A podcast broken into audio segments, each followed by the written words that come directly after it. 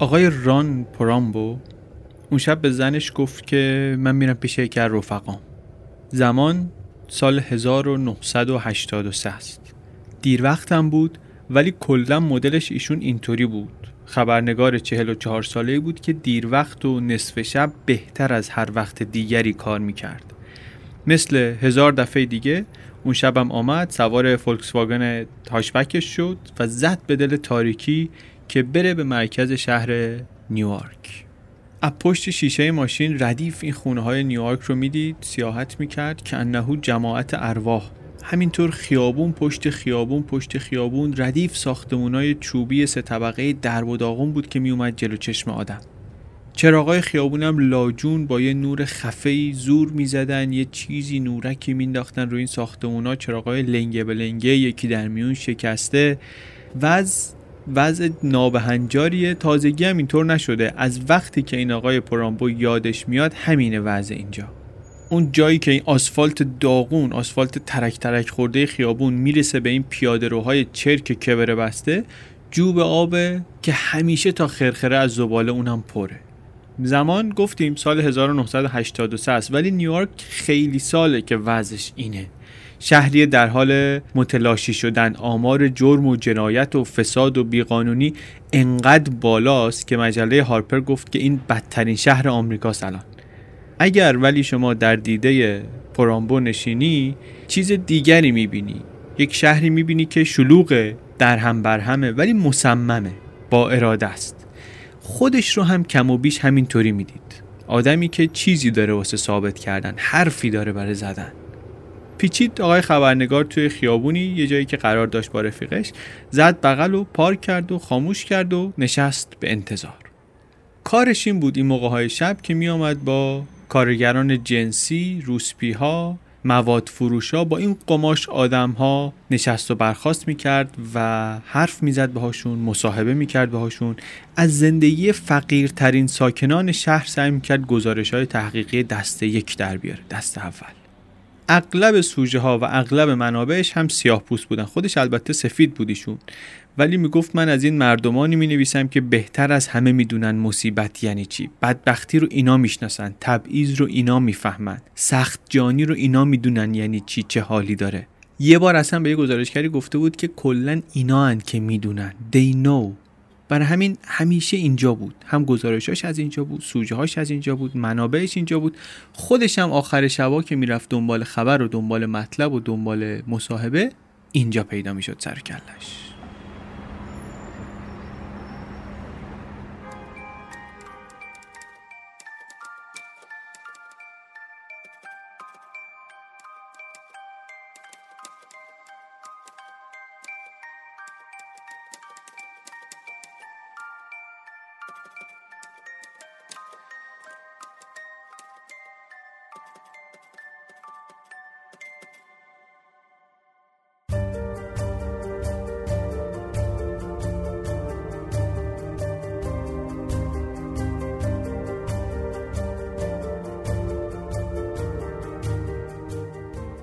سلام.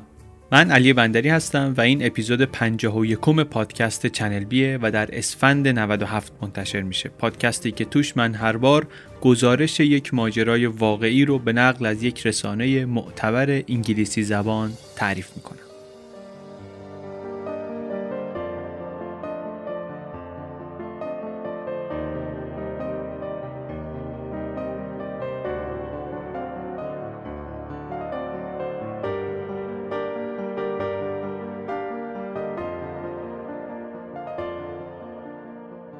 گزارشی رو که در این اپیزود تعریف می‌کنیم اسمش هست پرامبو.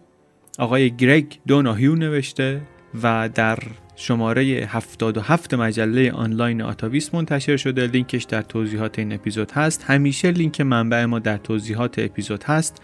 توی سایت هم هست. می‌تونید برین ببینینش. ما اصلا دعوت می‌کنیم که برین ببینین اصل گزارش رو اونجا بخونین آخر این اپیزود درباره اجرای زنده هم حرف می‌زنیم. اگر که می‌خواین بیاین چه در رشت چه در تهران حتما این اپیزود رو تا آخر آخر آخر بشنوین. اونجا توضیحاتش رو میدیم. ثبت نامش به زودی شروع میشه.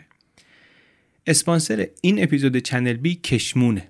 کشمون چی کار می‌کنه؟ کشمون میاد مصرف کننده های زعفرون رو وصل می‌کنه به کشاورزای زعفرون کار. یه طوری که از این ور من و شما خریدار می‌تونیم مطمئن باشیم که زعفرونی که داریم می‌خریم اصله و با کیفیت از اون طرف هم کشاورز خوشحال می‌کنه چون هم کلی واسطه هست شدن از سر راه و سهم کشاورز از اون قیمت فروش بیشتر شده. همین که دسترنجش داره به اسم خودش می‌رسه به دست مشتری. یعنی چی به اسم خودش؟ یعنی زعفرون رو شما به اسم کشاورز می‌خری. سایت کشمون رو که ببینین جزئیات محصول هست توش نتیجه آزمایش های کنترل کیفیت اینکه چه کودی استفاده کردن اینجور اطلاعات. بعد هر کشاورزی یه پروفایل شخصی داره تو سایت. می‌تونی بری اونجا داستان زندگیشو بخونی وضعیت کارشو ببینی با خانوادهش آشنا بشی. کلا یه کاری می‌کنه که آدم از زعفرون خریدن لذت ببره و دلش بخواد بیاد واسه بقیه هم تعریف کنه قصه خریدشو. یک سری هم جعبه هدیه دارن واسه هدیه دادن خوبه چیز شیکی هم هست هم به عنوان هدیه شخصی هم هدیه سازمانی ممکنه به درد خیلیا بخوره. این کسانی هم که راهش انداختن بچه همونجا هستند خانوادگی این کاره بودن پدر بزرگ خودشون زعفرون کاره. کلا قصه قشنگی پشت کشمون و اینکه چرا راهش انداختن هست. سایت رو که ببینید فکر می‌کنم که خوشتون بیاد هم از ایده هم از اجرا. شنونده های چنل بی می‌تونن تا آخر فروردین 98 با کد هدیه 1398 ده هزار تومان هم تخفیف بگیرند به عنوان هدیه از کشمون کشمون.com با دو تا او. اسپانسر دیگه این اپیزود چنل بی هم روژینه. توی اپیزودهای قبلی من می‌گفتم که اگر غذای ایتالیایی درست می‌کنید این گوجه فرنگی خورد شده و گوجه پوست کنده در آب غلیظ گوجه فرنگی خیلی خوب چیزیه. میری از سوپرمارکت از بقالی می‌خری میای و خیلی به کار میاد خیلی کار راه بندازه. بعد گفتن که توی غذاهای ایرانی هم کاربردش کم نیست. درستم میگن. از جمله برای قرمز نخودچی اصفهانی یه غذایی که من نمیشناختم. بعد رفتم دیدم دیدم درسته. هم غذای خیلی جالب و هوسانگیزیه. همین که این گوجه پوسکنده خیلی به کارش میاد. قرمز نخودچی شامی کباب کباب تابعی شامی پوکه کتلت. اینایی که شامی کتلتاشون آخراش آخر کار میخوابونن توی سس گوجه اینا به دردشون می‌خوره همچین چیزی. واسه میرزا قاسمی هم گفتن که من عرض کردم چون خودم بادمجون رو بهش علاقه ندارم از اون عبور می‌کنم. ولی واسه کباب تابعی مثلا خودم می‌دونم که چقدر چیز کار راه بندازیه و چقدر چیز مفیدیه. خیلی ممنون از روژین کشت و صنعت روژین تاک که پیشنهاد می‌کنم اینستاگرامشون رو ببینید. لینک اینستاگرامشون در توضیحات این اپیزود پادکست هست.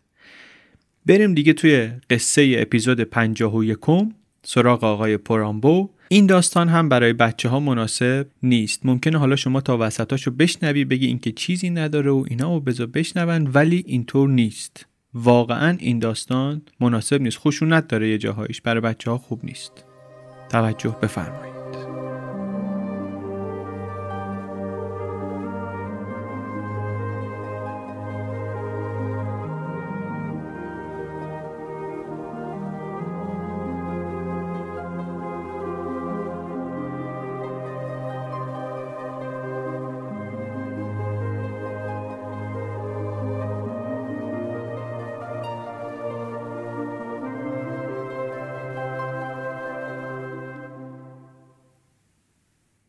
بخش یک 1965 اون صحنه ای که باهاش شروع کردیم پادکست رو داشته باشین گوشه ذهنتون. اومد بیرون آقای پرامبو از خونه و رفت و سوار ماشین شد و تو این خیابونای در و داغون نیویورک می‌رفت و اینا. برمیگردیم به اون صحنه یه خورده جلوتر برمیگردیم. الان ولی می‌خوایم بریم 18 سال قبل. می‌خوایم بریم به سال 1965 وقتی که شخصیت اصلی ماجرای ما آقای پرامبو رفته بود سر اولین کار تمام وقت روزنامه نگاریش آخر شبا میآمد می‌رفت یک باری به اسم با مسمای بلادی باکت سطل خونی. یه باری بود توش کتککاری و خون و خونریزی و اینا نمک فضا بود. یک آلونک دو اتاقه بود کمابی شبیه انبار هیزم و پر از کارگران جنسی و مشتریاشون و عرق فروشای بازار زیرزمینی و سال 1965 همون سالی که آقای پرامبا آمده بود به این شهر پلیس صاحب این بلادی باکت رو گرفته بود گفته بود آقا شما اینجا روسپیخانه رو انداختی. یک روسپیخانه سیاه با مشتری های عمدتا سفید. این مکان دقیقا مدل همون جاهایی بود که آقای پرامبو دوست داشت. از این بارای بیقانون و شهر هرتوری که می‌رفت اونجا از بین آدمایی که اونجا هستن خبرچین و منبع پیدا می‌کرد واسه گزارشاش.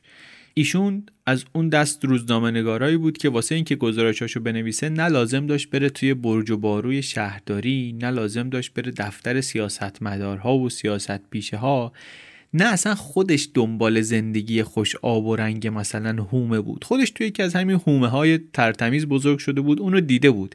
الان دیگه اونو نمی‌خواست. اینو می‌خواست. سال 1938 به دنیا آمده بود. در نیوجرسی پدر مادرش از یک خانواده ایتالیایی آمریکایی بودند کاتولیک سخت کوش پدر مادرش با هم یک نونوایی عمده فروشی داشتند. پدرش یک دستگاه شیرینی پزی اختراع کرده بود. پرکار بودند وظیفه شناس بودند. وضع مالیشون هم خوب بود به خاطر همین کسب و کار شیرینیشون. زمان بچگی پرامبا عادت داشت به ماکت کشتی بازی کردن و کتاب های کمیک و اینها بعد علاقش کم کم یه تغییر پیدا کرد به سمت فرهنگ و تاریخ بومیان آمریکا. بعد توجهش جلب این ظلم و ستمی شد که به اینها شده بود. خودش میگفتش که فکر کردم گناه نخستین آمریکایی‌ها این بوده. گناه ازلی اوریجینال سین آمریکایی‌ها ظلمی بوده که به اینها کردن. گناه ازلی می‌دونیم چیه دیگه؟ همون سیب خوردن آدم و حوا. از اعتقادات مسیحی دیگه بلدیم همون چیزی که منجر به حبوط شد. کار نداریم. کلا از بچگی از اینایی بود که همیشه طرفدار آندرداگ ها هستن. دلش می‌رفت واسه ضعیفا. طرف مظلوم واقع شده رو می‌گرفت همیشه. نوجوانی شد بیقرار و ماجراجو. گذاشته بودنش اول مدرسه مذهبی مدرسه کاتولیک که واسه چنین بچه پر انرژی و حواس جمعی واقعا قابل تحمل نبود. گفتن مامانش اینا که چیکار کنیم سر این بچه گرم شه؟ تشویقش کردن بره باشگاه بوکس. مشت زنی.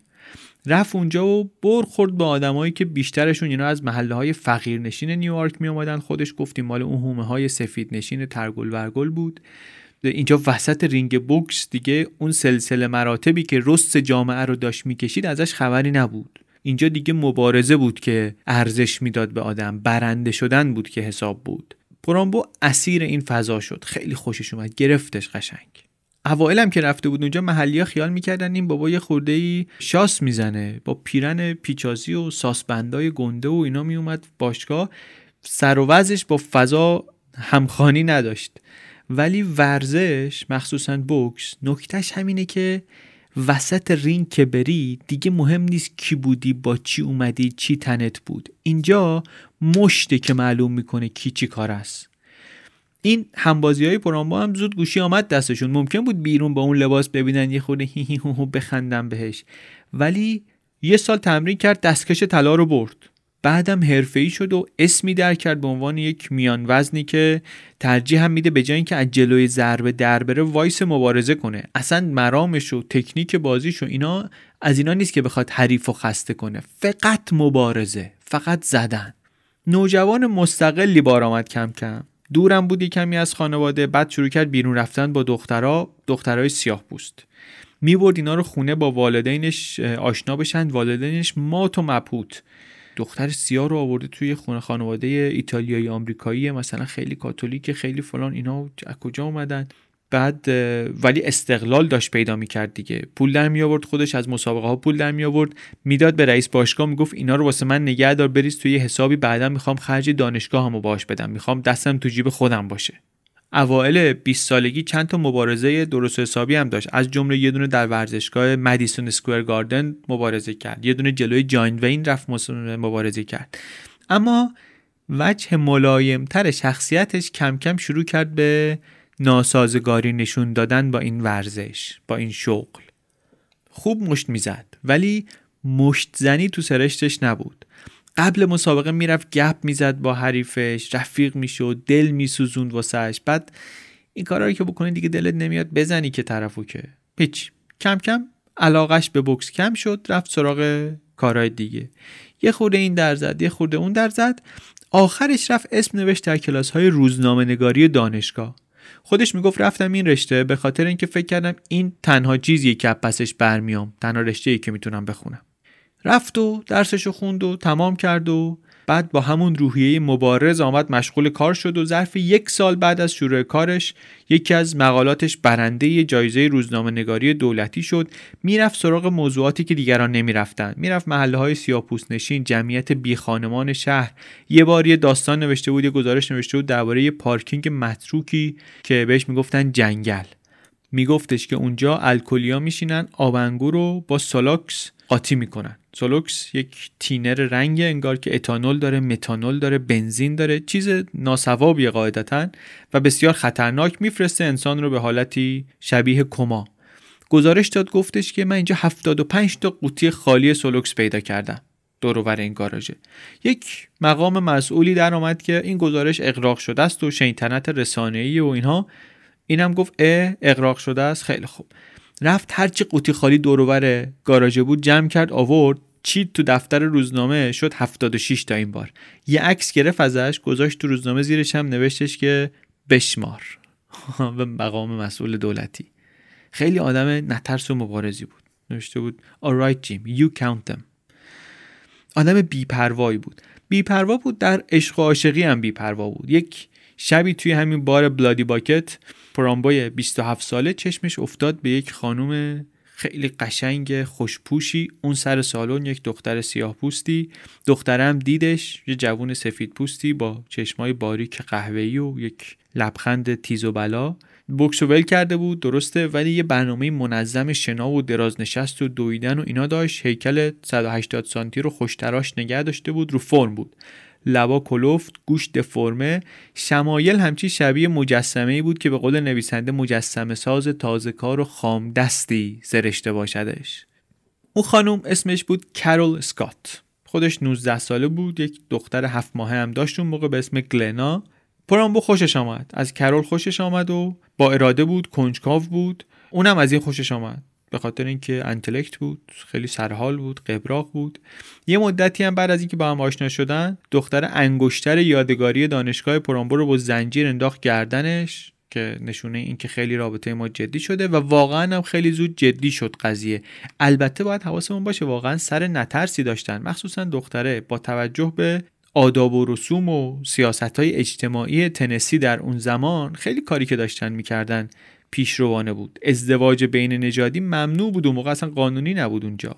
با این حال 6 ماه بعد از اینکه آشنا شدن پرومبو ازش خواستگاری کرد. خواستگاری کرد و اوایل سال 66 دوتایی پا شدن رفتن نیوجرسی در یک موتلی نزدیک منزل والدین آقای پرومبو اونجا مستقر شدن. زنگ زد به اموش اموش آمد اونجا. گفتش که آقا بیا قضیه اینو ما داریم ازدواج می‌کنیم. شما بیا برو به خانواده من بگو. فکر کرد مثلا این بگه یه خورده راحت تر کنار میان که نیامدن. گفتن که شما نوجوان متمردی هستی قبول. سرکشی آسی فلان فلان قبول. با دخترای سیاه میای بیرون باشه. کنار میایم باهاش. ولی ازدواج؟ نه دیگه. این این این رقمش رو دیگه نداریم. گفت نه و از این اصرار و از اون انکار و تلفنی و جر و بحث و اینا. آخر سر پدر مادر گفتن که خیلی خوب شما شام بیاید پیش ما ما ببینیم چی میشه. آمدن شام خونه اینا و کرول خیلی معذب نشست سر میز. اصلا میزبان ها میگه باهاش حرف نزدن. تمام مدت فقط به سیاها بد و بیرا می‌گفتن. با اشاره هم صحبت می‌کردن درباره سیاها. یه بارم پرامبو در اومد جلوشون که چه طرز حرف زدنی؟ یعنی چی اون آدما اون آدما؟ اونا هم آدمن اونا هم مردمن. مثل ما هن. فرق ندارن که. ولی جلسه شام جلسه موفقیت آمیزی در نیامد شام که تمام شد دیگه مشخص بود که دعای خیر این والدین بعد راه این زوج جوان نخواهد شد.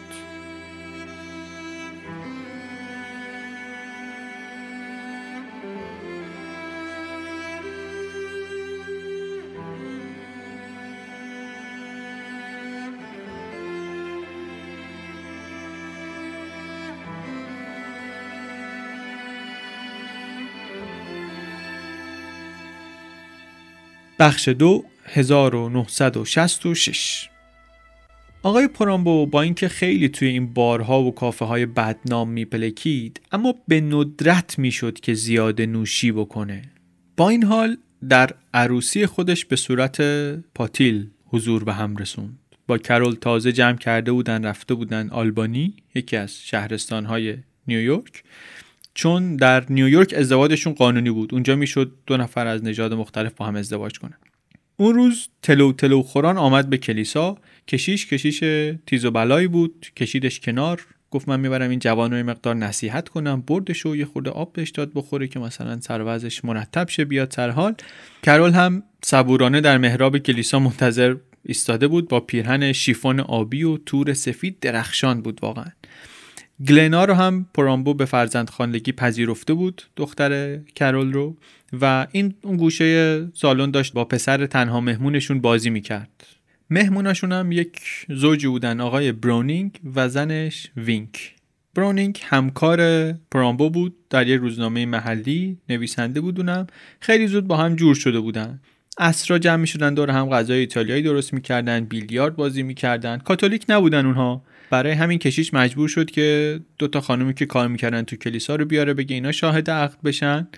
اینا هم اومدن وضعیت پرامبو رو دیدن که از اتاق آمد بیرون ولی تلو تلو می‌خورد و وضع خیلی پایداری نداشت. آمد رسوند خودش رو کنار عروس. از تعجب چشمای اینا گشاد شده بود. بعد کشیشه پرسید از پرامبو که آقا شما آیا میپذیری خانم فلان رو به همسری؟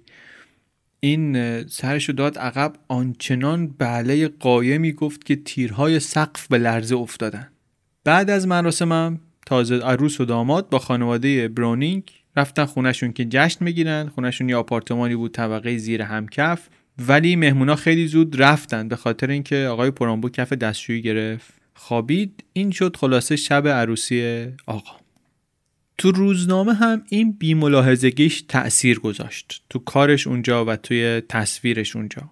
اولین روز کاری اونجا یه کلاه سیاه یوری گذاشته بود رو سرش یه کتری برقی هم زد زیر بغلش همونجوری رفت دفتر روزنامه. یه پیپ هم گوشه لبش بود همینطوری که می‌رفت سمت میز یه دودی از این تنباکوی معطرش میپیچید توی اتاق. چیزی نگذشت که کتری شروع کرد جوشیدن. خودش هم پای تلفن دنبال شکار داستان بود به این زنگ بزن و به اون زنگ بزن. در حالی که هنوز خودش رو به همکاراش معرفی نکرده. همینطوری رفته خودش اون گوشه شروع کرده و مشغول کار شده. ولی حواسمون هست که دهه 1960 اتاقای خبر پر از همهمه و هیجانن. آدمایی که تو کار خبرن اینا قلب تپنده صنعتی به حساب میان که خیلی پر رونقه و خیلی قدرت داره. گزارشگرا از روی این کومه های کاغذهای میزای در هم ریخته تو جیبشون کاغذهای آچهاره که ور میدارن کاغذ به دست تو راهروهای تنگ و باریک میرن میکوبن این ور میان این ور این دکمه های ماشین تحریر تاق تاق تاق تاق تاق. جوهره که از این فلز داغ ماشینای لاینوتایپ مثل ابر رقیق در فضا پخش میشه. سبک های نوشتنه که داره اون موقع شکل می‌گیره قوام می‌گیره مخصوصا توی رسانه های نیویورکی. خبرنویسی مدرن داره متولد میشه. خبرنویسی جدید خبرنویسی تا اون موقع ملالانگیز بود کسل کننده بود. الان داره شخصیت پیدا می‌کنه. روزنامه نگارا دارن واسه خودشون اسم در می‌کنن. با لحن بازی می‌کنن با زاویه دید با ساختار خبر. این چیزهایی که مخصوصا چیزایی که الان می‌خونیم توی چنل خیلی نمونه‌هاشو می‌بینیم. اینا تولد این سبک روزنامه نگاری اون موقع است.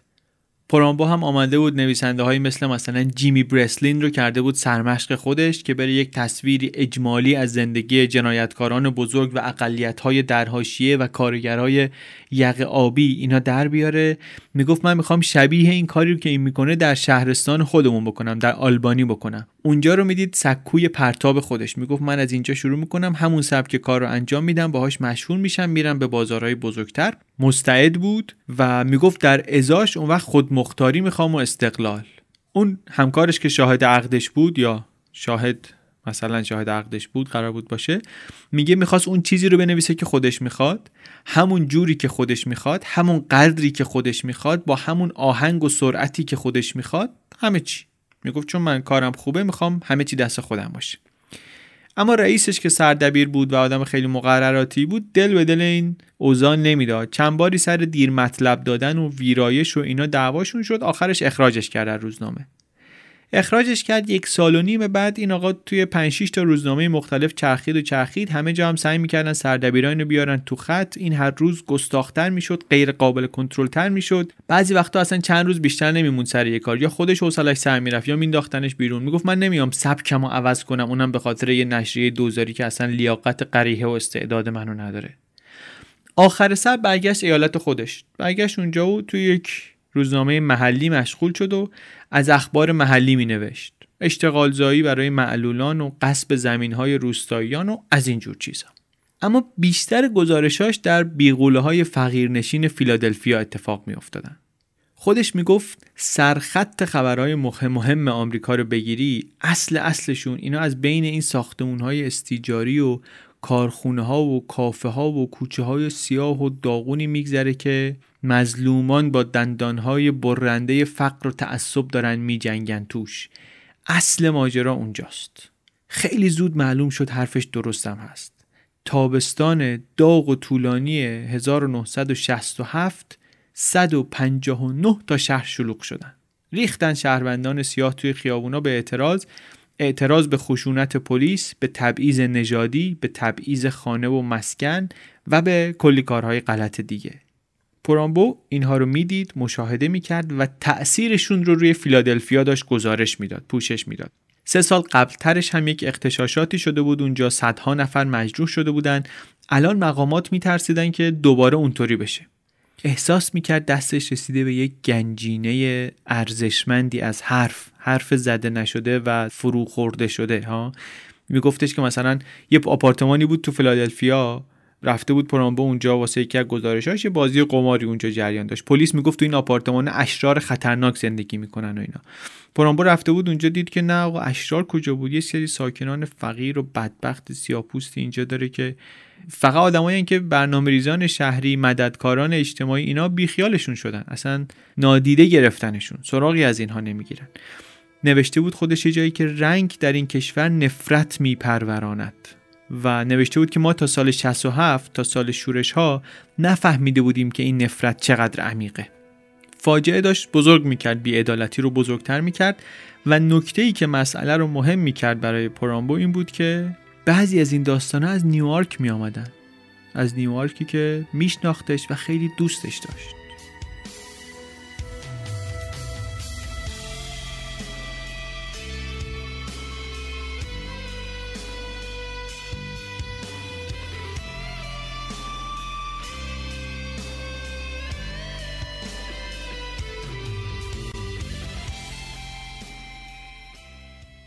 بخش 3 سال 1967 قصه نیویورک این بود که رونق اقتصادی بعد از جنگ جهانی دوم کلی کارگر رو کشیده بود اینجا. کارگرها آمده بودن سفید پوستا ولی خیلی زود از مناطق شهری پرجمعیت رفته بودن بیرون به سمت هومه. جمعیت نیویورک حالا بعد از دهه ها افزایش در دهه 1950 یهو 8 درصد افتاد کم شد. و خیلی زود نیویورک تبدیل شد به یکی از اولین شهرهای آمریکا که اکثریت ساکنانش سیاه پوست بودن. چون سفیدا رفته بودن بیرون. توی اپیزود White Boy Rick شبیه این شرایط رو برای دیترویت میشیگان هم فکر کنم تعریف کردیم. حالا اکثریت سیاه بودن ولی شهر رو هنوز سفیدا میچرخوندن. فساد و نابرابری هم بیداد می‌کرد. بالاترین آمار جرم و جنایت بیکاری مسکن غیر استاندارد سل مرگ و میر مادران بالاترین اینها در نیویورک دیده می‌شد و در بعضی از محله های سیاه فقیرنشین شهر. سال به سالم اوضاع بدتر می‌شد و سال به سالم صبر مردم کمتر. شهر آماده انفجار بود و منتظر جرقه. جرقه اصر روز دوازدهم ژوئیه سال 67 زده شد. یه آقای به اسم جان سمیت با تاکسیش اومد یه نور بالا زد جلوی ماشین پلیس و دورش زد که مثلا بره یه طرفی بره. کار خلافی کرد. پلیسا بهش گفتن بزنه کنار. آقای سیاه کم حرف چهل خورده ای ساله بود تنها زندگی می‌کرد. تاکسی میرون واسه خودش ترومپت می‌زد. آزاری به کسی نمیرسوند. توضیح داد برای پلیسای سفید بوست که من نفهمیدم دارم خلاف می‌کنم. گفتن نه آقا این حرفا نیست. بازداشتش کردن یه مسافرم داشت پیادش کردن گفتن ماشین بگی برو خونه. چند دقیقه بعد خونه روبرویای پاسگاه پلیس دیدن که جان اسمیت از حال رفته رو کشون کشون دارن از در عقبی کلانتری می‌کشن تو. شایع شد که تا حد مرگ زدنش. ملت سری جمع شدن کم کم زیاد شدن کوکتل مولوتوف و پلیس باتون به دست آمد بیرون و جمعیت رو متفرق کرد و همون شب آخر شب مهاجمان رفتن شروع کردن شیشه های مغازه های مشروب فروشی رو پایین آوردن و رئیس پلیس اینجا ابتکار عمل زد گفتش که دخالت نکنیم بهتره دخالت نکنیم اوضاع خودش آروم میشه. به خاطر اینکه مشکل رو اگه بیای ببینی و بخوای توش دخالت کنی تبدیل میشه اون وقت به مشکل. خیلی فکر هوشمندانه هم کرده بود. طبیعتا نتیجه برعکس داد. دو روز پلیس ایستاد کنار اجازه داد که این قارت ها گسترده بشه. هدف مغازه هایی بود با صاحبان سفید پوست. سیاه ها آمده بودن با صابون رو مغازه هاشون می نوشتن برادر معنوی که معلوم بشه که صاحب مغازه سیاهی کسی سراغشون نیاد. بعد دیگه اوزادش از دست خارج می‌شد از کنترل خارج می‌شد. شهردار آمد از پلیس ایالتی طلب کمک کرد. به گارد ملی گفت بیاین به دادمون برسین کار بالا گرفت. شهر محاصره شد پلا رو بستن تانک آوردن تو خیابون. استادیوم شد سربازخونه نیروی پلیس همش تو شهر دور می‌زد. خیلی هاشون هم این مامورا سرباز ذخیره بودن اصلا بی تجربه بودن. معلوم بود بی تجربه فوری دستشون می‌رفت رو گلوله شلیک کردن. مشکوک شده بودن که از یک مجتمع مسکونی روبروی پاسکا مثلا یه تک تیراندازی داره شلیک می‌کنه. همینجوری اونجا رو گرفتن زیر رگبار سه تا خانوم توی خونه خودشون کشتن. یه پسر ده ساله تو ماشین بود داشت با خانوادهش می‌رفتن همبرگر خورورن برمیگشتن پلیس شلیک کرد تو ماشین کشتش. یه بچه دوازده ساله داشت آشغالا رو میذاشت دم در. پلیس زد کشتش. یه پسر 19 ساله دیگه داشته مغازه رو خالی می‌کرد با شاتگان 42 تا تیر خالی کردن تو بدنش 6 تا فقط تو جمجمش دقت کردین چی گفتم دیگه؟ مستقیم اینا خیلی ربطی نداشت به قصه ای ما ولی من خودم هم چنان جا خوردم از ابعاد حادثه و از اینکه نمی‌دونستم این چیزها رو در موردش که فکر کردم حذفش درست نیست واقعا. این مال قرون گذشته نیست مال همین 50 سال پیشه در آمریکا. ظرف پنج روز 300,319 تا گلوله شلیک شد. 60 نفر کشته شدن. اختشاشات نیویورک یکی از مرگبارترین حوادث در تاریخ آمریکا. یک پلیس یک آتش نشان و 21 شهروند غیر نظامی از جمله کشته شده ها به همشون هم یا پلیس شلیک کرده یا گارد ملی. مسئولین البته هیچ وقت نپذیرفتن که دعوا سر نجات پرستی بوده یا فساد مالی بوده یا خشونت دولتی بوده اینا. انداختن گردن کمونیستا و آشوبگران مزدبگیر و ارازل و اوباش و اینایی که بین فقرا ترویج خشونت می‌کنن و اینا. مثل الان هم نبود که نه دوربین فیلم برداری نه موبایلی دست کسی. این حرفایی که ماموران سفید پوست می‌زدن غالب شد. چربید زورشون بیشتر بود صداشون بلندتر بود از روایت شهروندان سیاه پوست. هیچ کس در دولت یا در فرمانداری به اشتباه متهم نشد. اصلا انگار نه انگار. اما اندکی هم بودن کم تعداد آدمایی هم بودن که زیر بار این حرفا نرفتن. یکیشون همین آقای پورامبو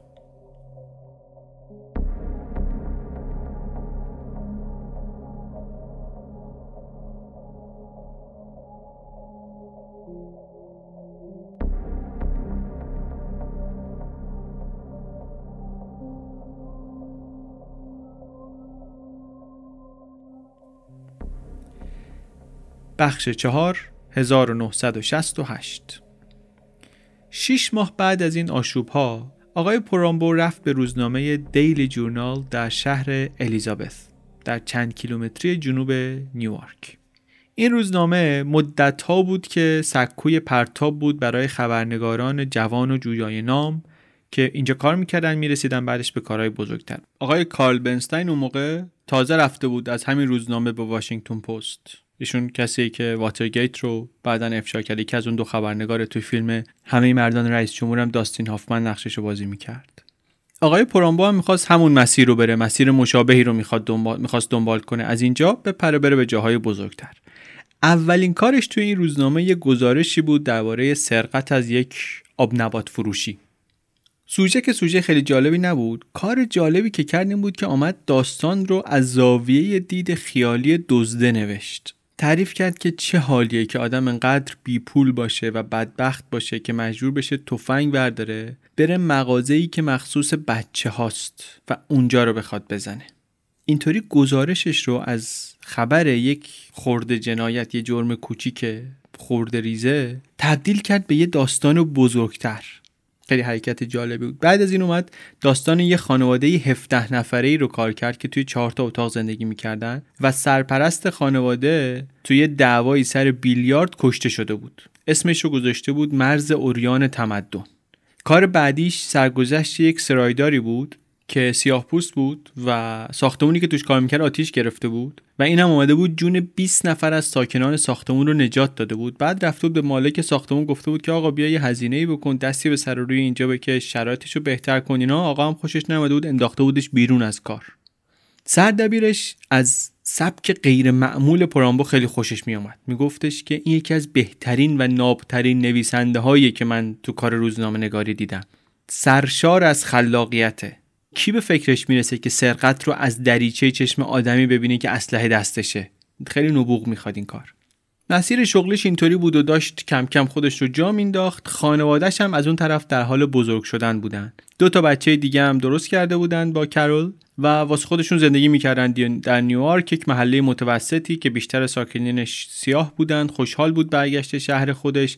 اما این رو هم می‌دید که شهر شهر دوران کودکیش تغییر کرده. از اون تغییرها هم که دیگه راه برگشتی نداره. یک هویت پس از شورشی روش مهر خورده حک شده. شخصیت بعد از آشوب پیدا کرده. اینو تو تتوهای ملت می‌شد دید تو لکه های سوختگی روی ساختمون های مرکز شهر می‌شد دید. مردم اصلا یه حالت باخته داشتن شکست خورده داشتن. شهرم خوشنامیش دیگه ویران شده بود شهرتش داغون شده بود. نیویورک تایمز میگفتش که نیویورک دیگه کابوسه وا داده در مقابل این کاتالوگ مشکلات شهری آمریکایی وا داده نیویورک. یه روز رفت یک جلسه کمیسیون حقوق بشر نیویورک رو گزارش بده پرامبو. یک گروه اجتماعی بود طرفدار اصلاح پلیس. دید که یکی یکی شاهدا میان اینجا درباره ضرب و شتم و تیراندازی پلیس توی اون شورش ها حرف می‌زنن تعریف می‌کنن ازشون. داستانا داستانایی بود که ماها بود میچرخید دهن به دهن بین ساکنان محله های سیاه پوست نشین. ولی اونطوری که تو گزارشش نوشت این اولین بار بود که در یک جلسه عمومی این حرفا گفته می‌شد. برای بازماندگان سیاه پوست شورش ها حرف جدیدی نبود ولی در فضای عمومی حرف تازه‌ای بود. همونجا تصمیم گرفت که هر طور شده من باید این داستان رو بکشم صفحه اول روزنامه. این شد که مشغول نوشتن چیزی شد که تو روزنامه اسمشو گذاشتن یادداشت های بعد از شورش. یک مجموعه 15 قسمتی. با این هدف که بیایم مردمی رو به خواننده ها معرفی کنیم که توی اون بخشایی از نیویورک زندگی می‌کردن که بیشترین آسیب رو دیدن در این ناآرامی ها دنبال این نبود که از رنگ پوست و جزئیات زندگی شخصیت ها گزارش بده فقط. می‌دید که یک صدا مسئولین دارن از بیخ اصلا منکر قضیه میشن فرماندار و شهردار و پلیس و دادستان عمومی و همه. حالا می‌گفت من می‌خوام به نام عدالت اینها رو افشا کنم. در مقدمه ای که نوشت واسه مجموعه نوشته بود که کسانی که در ساختار قدرت باشن از خوندن این مطلب خوششون نمیاد چون که قرار خیلی نزدیک بشیم به حقیقت. واسه درآوردن داستانم همون کاری رو کرد که همیشه می‌کرد. رفت سراغ داغون ترین بارای شهر. می‌رفت میگشت میشست با مردم لبی تر می‌کرد دود و دمی به راه مینداخت گپی می‌زد. هر جا می‌رفت می‌گفت می‌خوام بشنوم چی شده توی اختشاشات واقعا. مردمی که اون پنج روز جهنمی رو زندگی کردن می‌خواست بدون چی کشیدن چی دیدن. اینکه خودشم با یک خانم سیاه پوستی ازدواج کرده بود باعث می‌شد که جاهایی که میره تحویلش بگیرن باهاش صحبت کنن سر مثلا هات داگ خوردن سر قماربازی تعریف می‌کردن واسه صحنه های وحشتناکی رو که دیده بودن. مثلا می‌گفتن عصر چهاردهم ژوئیه مامورای دولتی در یک خیابونی بدون دلیل شروع کردن تیراندازی. یک آقای 36 ساله داشت واسه خودش ماشینش رو تعمین می‌کرد تیر خورد تو شکمش. یک جوون 17 ساله گلوله خورد تو سرش. هر دو نفرم زنده موندن. 76 نفر شاهد عینی تومار نوشتن امضا کردن که آقا تحقیق بشه درباره این تیراندازی. ولی هیچی به هیچ. یا واسه یه قسمتی از گزارشش با یک کسی که جوان 22 ساله بود رفته بود تو ماشین دوستش نشسته بود پلیس بهش شلیک کرد رفت تو همون محل باش صحبت کرد. زخم ساچمه های شاتگان هنوز روی طرف صورت و گردن پسر مونده بود. یا یکی از دلخراشترین قصه ها مرگ یک پسر 19 ساله بود. داستان عجیبی هم داشت. یک کارگاه پلیسی توی گزارش پرامبو اومد تعریف کرد براش بدون ذکر نام. منبع آگاهی که نخواست نامش فاش شود آمد گفتش که آره پلیسایی که اونجا بودن بعدن ادعا کردن که این جوون یه ساتور قصابی تکون می‌داد تو هوا که اینا تیراندازی رو شروع کردن. ولی از این خبرها نبود که. چطور شده؟ یعنی اگه ساتور دستش بود چطور اثر انگشت نبود؟ قبل اینکه بمیره بلند شده اثر انگشتش رو پاک کرده. جور در نمیاد با عقل که. شاهدانی که در صحنه بودن می‌گفتن که آخرین کلماتش قبل از مردن بودی که نزنین نزنین منو ببرین زندان بی سر و صدا میام باهاتون. و واسه چی زدنش؟ اونم اینطوری چهل و دو تا گلوله. هرچی بیشتر میشنید خلتر می‌شد بیشتر قاطی می‌کرد. این یادداشت های بعد از شورش داشت از بین میبردش قشنگ. یه مدت حتی شبا پشت میزش میخوابید تو همون دفتر روزنامه. صبح همونجا دوش می‌گرفت. خیلی زحمت کشید خیلی سختی کشید ولی نتیجه هم داشت. می‌گرفت. اینطوری که یه ناشری تماس گرفت باش گفت آقا ما 7500 دلار پیش پرداخت میدیم به شما بشین با خیال راحت تحقیقاتتو کامل کن ما کتابش می‌کنیم. اینم پیشنهاد و طبیعتا رو هوا زد دیگه. خیلی دوست داشت مدت روزنامه بیاد بیرون بشینه واسه خودش کار کنه. دیگه نخواد سر تعداد کلمه و دیر رسوندی و زود رسوندی و برو گزارش جلسه اولیاء مربیان مدرسه رو بیار و اینا با کسی یک و دو کنه.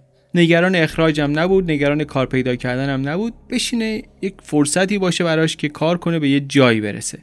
این فرصته براش اون چیزی بود که قرار بود ببرتش به سمت شهرت و مهم بودن و اثرگذار شدن.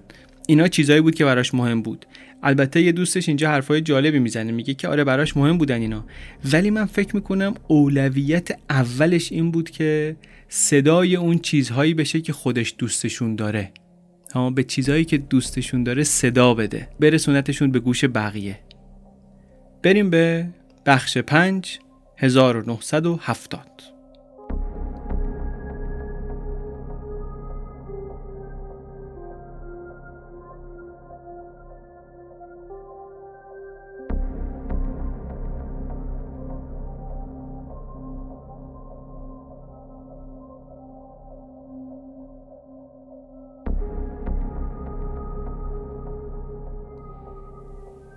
برنامه روزانه آقای پرامبو حالا اینطوری شده بود که کم و بیش هر روز صبح یه دست گرم کن خاکستری میپوشید سگش رو بر می داشت می‌رفت پیاده روی. می‌رفت چند کیلومتری می‌رفتن بعدم برمیگشتن سر راه نون تازه می‌خرید و چایی با روزنامه محلی روزنامه تازه رو دستاش لکه جوهر میموند. میآمد خونه صبحانه رو با سر و همسر می‌خورد. بعد می‌رفت توی دفتر کار کوچیک و پر از کتابش در و میبست پشت سرش و مینشست به نوشتن.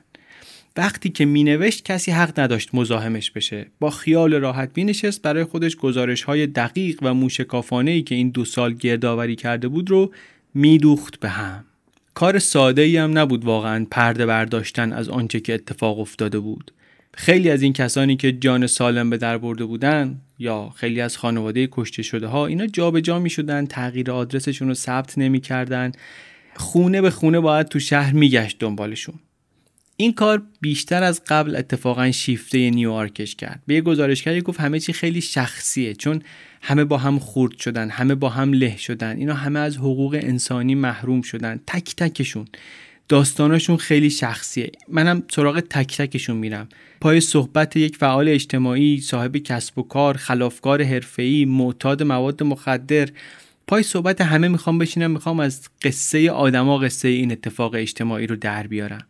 این آدم هایی که باشون مواجه می‌شد روی طوری توصیف می‌کرد که انگار تجسم شخصیت نیویورکن 6 ماه بعد از شورش. مردان سیاه زنها رو میفروشن مردان سیاه میخرنشون بچه های سیاه هروئین می‌زنن سیاست مداران سفید شهر شهر رو دادن دست گنگسترای تاجر مواد. البته که خیلی از قوادا و مواد فروش حاضر نبودن بیان با خبرنگار حرف بزنن. کم پیش نیامده بود که تهدید بشه وقتی داره خیابونا رو گز می‌کنه. هفتیرش هم واسه همین همیشه دستش بود دم دستش بود. یا حالا زیر صندلی ماشین بود یا تو لوسر وسط حال جا سازش می‌کرد.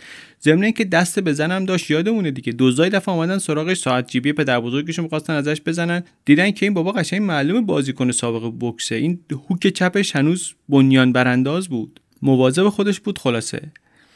اوائل سال 1970 شد و پیشنویس 700 صفحه‌ای کتاب رو تحویل ناشر داد. نوشته رفت رسید به یک ویراستاری خیلی خونسرد خیلی آروم. بعد آدم مهمی هم شدین کاری نداریم گفت که نوشته ها واقعا افتضاح بودن. افتضاح بودن پخش و پلا بودن. من چند هفته نشستم اینا رو دقیق بررسی کردم غلطگیری کردم. کلی حواشی پرت و پورت داشت درباره محافظه کارا درباره نیکسون. اینا رو خط زدم. ولی زیر پوست این حرفای تند و تیز یک روایت تمیز و معتبری بود. حرفای آدمایی که این باهاشون حرف زده بود زنگ حقیقت داشت. توصیفاش هم از پیدا کردن این آدما وحشتناک جالب بود. خود پرامبو می‌گفت من خاکسترا رو علک کردم از توش این آدما رو پیدا کردم. یه توصیف جالبی هم هست. کتاب شد گزارشی تلخ از خشونت پلیس و از فساد و پنهانکاری چه طی سالهای قبلش چه در این مدت بعد از شورش ها کار دیگری که کرده بود توی کتابش این بود که رفته بود فساد مجریان قانون رو فراتر از شورش ها هم بررسی کرده بود. یه دلال هروئین مثلا گفته بود که من خودم یکی از ماموران شاغل در بخش مبارزه با منکرات جنس می‌گیرم. اون برام جنس میاره. یا کمک های مافیا به کمپین های تبلیغاتی شهردار رو رفته بود از زیر خاک در آورده بود. مشکل نداشت که اسم ببره از آدما. از رشوه باج سیبیل مثلا می‌گفت رئیس پلیس هم رشوه می‌گیره باج سیبیل می‌گیره. ویراستاره کتاب رو که می‌خوند با این داستانهای عجیب غریب می‌دید که چیز حیرت انگیزی دستش رسیده واقعا. نشست و ویرایش کرد و ویرایشش هم خیلی مفصل بود. وقتی که پسش داد به پرامبو جا خورد. نیده بود اصلا این آدم رو و عادت هم نداشت به ویرایش اینطوری. گفت این حرومزاده کیه کتاب منو سلاخی کرده؟ سوار ماشین شد رفت در خونه یارو زنگ زد. کبود از عصبانیت. یارو گفت آقا بیا و توضیح بدم. نشست و کتاب خودشو گذاشت و ویرایش خودشو گذاشت و نسخه اولیه هم گذاشت و دو ساعت تمام نشستم پشت میز خط به خط مقایسه کردن. توضیح داد که من سعی کردم اساره مهمترین و متقاعد کننده ترین جنبه های کار رو حفظ کنم. بعد خیلی تعریف کرد ازش گفت من تا حالا همچی کتابی نخوندم این چیز ارزشمندی میشه برای مردم نیویورک ممکنه حتی جایزه های ملی درو کنه. کم کم آقای پرامبو نرم شد و انگار برای اولین بار در زندگی حرفه‌ایش با این فرایند ویرایش شروع کرد کنار آمدن. با خیال راحت برگشت خونه و گفت دیگه شهرت و ثروتی که در انتظارمه. یه مدتی بود داشت نوشابه پخش می‌کرد که خرجش در بیاره. پیش پرداخت اون کتاب تمام شده بود اوضاعش خیلی خوب نبود. الان ولی دوباره شروع کرد خواب پولیتزر دیدن. این موقعی که آقای ویراستار در حال انجام اصلاحات نهایی روی نوشته ها بود پرامبو هم افتاده بود دنبال چیزی که فکر می‌کرد گزارشش رو کامل خواهد کرد. عکس هایی از پزشکی قانونی که نشون بده این جنازه ها از پشت تیر خوردن. عکس رو دادگاه نذاشته بود که بذارن در معرض تماشای عموم چون خب نشون می‌داد که اینا موقع فرار تیر خوردن دیگه. همه چی می‌برد زیر سوال. با حاضر بود هر کاری بکنه که یک مدرک بسری گیر بیاره از خشونت پلیس. حتی شده بره یکی از مامورا رو بخره. یه پلیسی بود قبلا سر گزارش نویسی باش صحبت کرده بود. با اون تماس گرفت و یواشکی بهش گفتش که آقا من ده تا عکس اگه داشته باشی یکی ده دلار می‌خرم اینا رو ازت. اونم گفت که آره و هستم و اینا و نصف اکسارم حاضر کرد ولی بعد معلوم شد که پاپوش دوختن واسه پرامبو مکالمه رو ضبط کرده بود. بعد داد دادستانی. قرارم گذاشت باش توی یه رستوران. یه دسته عکس هم بهش داد. گفتش که تو اینا انتخاب کن. انتخاب کرد. پولش رو داد. یهودی دستبند نشسته رو دستاش. گرفتنش به جرم رشوه به معمور دولت و به نظر البته نگران نمی آمد مصاحبه کرد با یکی از همکارای سابقش. گفتش که در بدترین حالت شیش ماه میندازنم زندان دیگه. مگر اینکه گیر یکی از همون قاضیایی بیفتم که ازشون نوشتم. و چیز زیادی نیست. میریم تو میایم بیرون. ادامه ماجرا.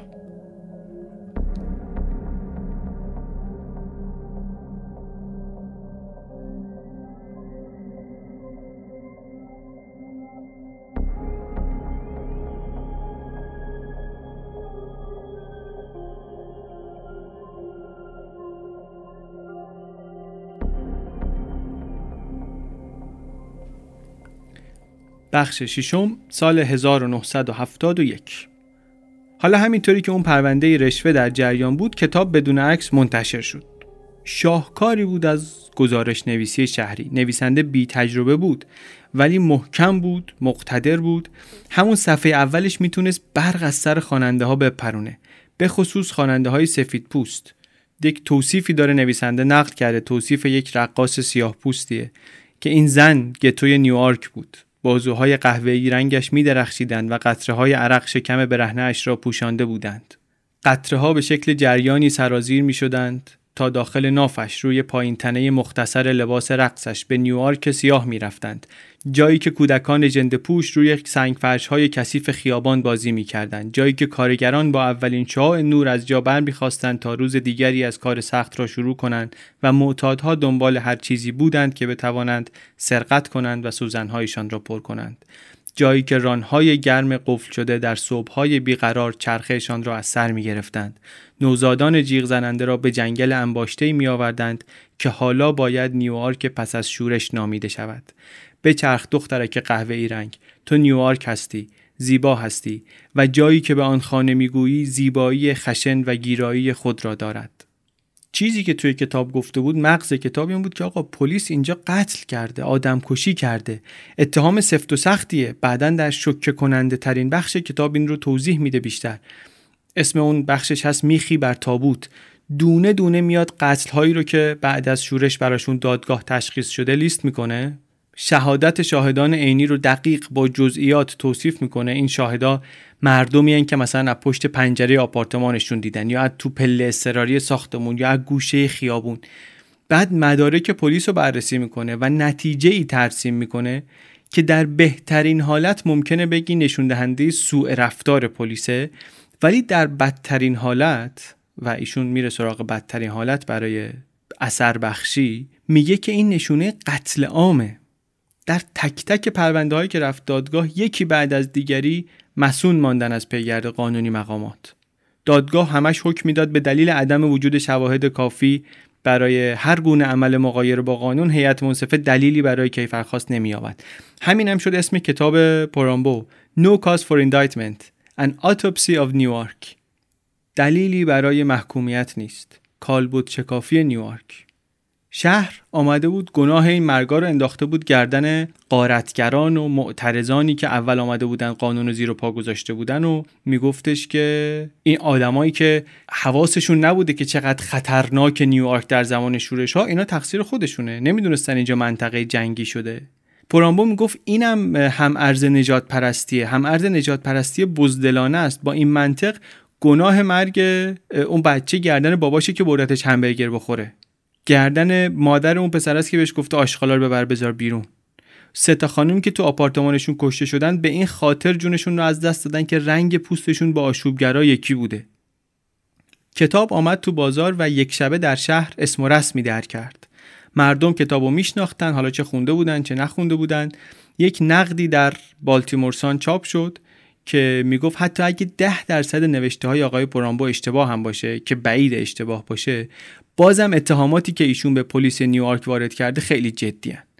یک نقد دیگری می‌گفت که پرامبو پر از انرژی و خشمگینه و از گناه هیچ کس هم نمیگذره بیشتر روزنامه های نیوجرسی ولی کتاب رو بررسی نکردن. خیلی هم پرامبو ناراحت شد از این قضیه ولی عجیب نبود چون تو کتاب بد گفته بود از این روزنامه های محلی. گفته بود اینا باکره های قلابی روسپیخانه هستند شاکی بود از اینکه این روزنامه ها کاری نکردن برای اینکه در مورد این وقایع تحقیق کنن. هرچی پلیس گفته اینا برداشتن مثل ضبط صوت تکرار کردن. حتی وقتی شواهدی بوده که نشون می‌داده این داستان ها اشتباهن. بازم اینا رو اصلاح نمی‌کردن. یه بار جلوی یه گزارشگری در اومد که این گزارشگر داستان جوان 17 سالی رو نوشته بود که مثلا ادعا می‌کردن با پلیس درگیر شده. شاهدا حرف زده بودن گفته بودن که بین این جوان و پلیسی که بهش شلیک شده یک حساری بوده به ارتفاع دو متر. اصلا چطور ممکن بوده درگیر بشن اینا با هم؟ جلو خبرنگار در که آقا این چیه تو نوشتی تایید کردی؟ خبرنگار شوکه شده بود. توی گزارشش گفته بود که همین گزارش هایی که از سر تنبلی نوشته شدن بدون اینکه خبرنگار بره چک کنه بدون اینکه فکر کنه اینا باعث شده که سفیدا فکر کنن قصه همیشه قصه درگیری پلیس شجاع با ولگرد بیرگ و ریشه. خبرنگار باید اطلاع رسانی می‌کرده که نکرده. با توجه به این برخوردش و این رابطش با خبرنگارا و روزنامه نگارای محلی و کسایی که قبلا پوشش داده بودن خلاصه عجیب نبود که خیلی تحویلش نگرفتن اصلا تحویلش نگرفتن. شکایتی هم البته ازش نشد. کسی اعتبار مقالاتش رو زیر سوال نبرد.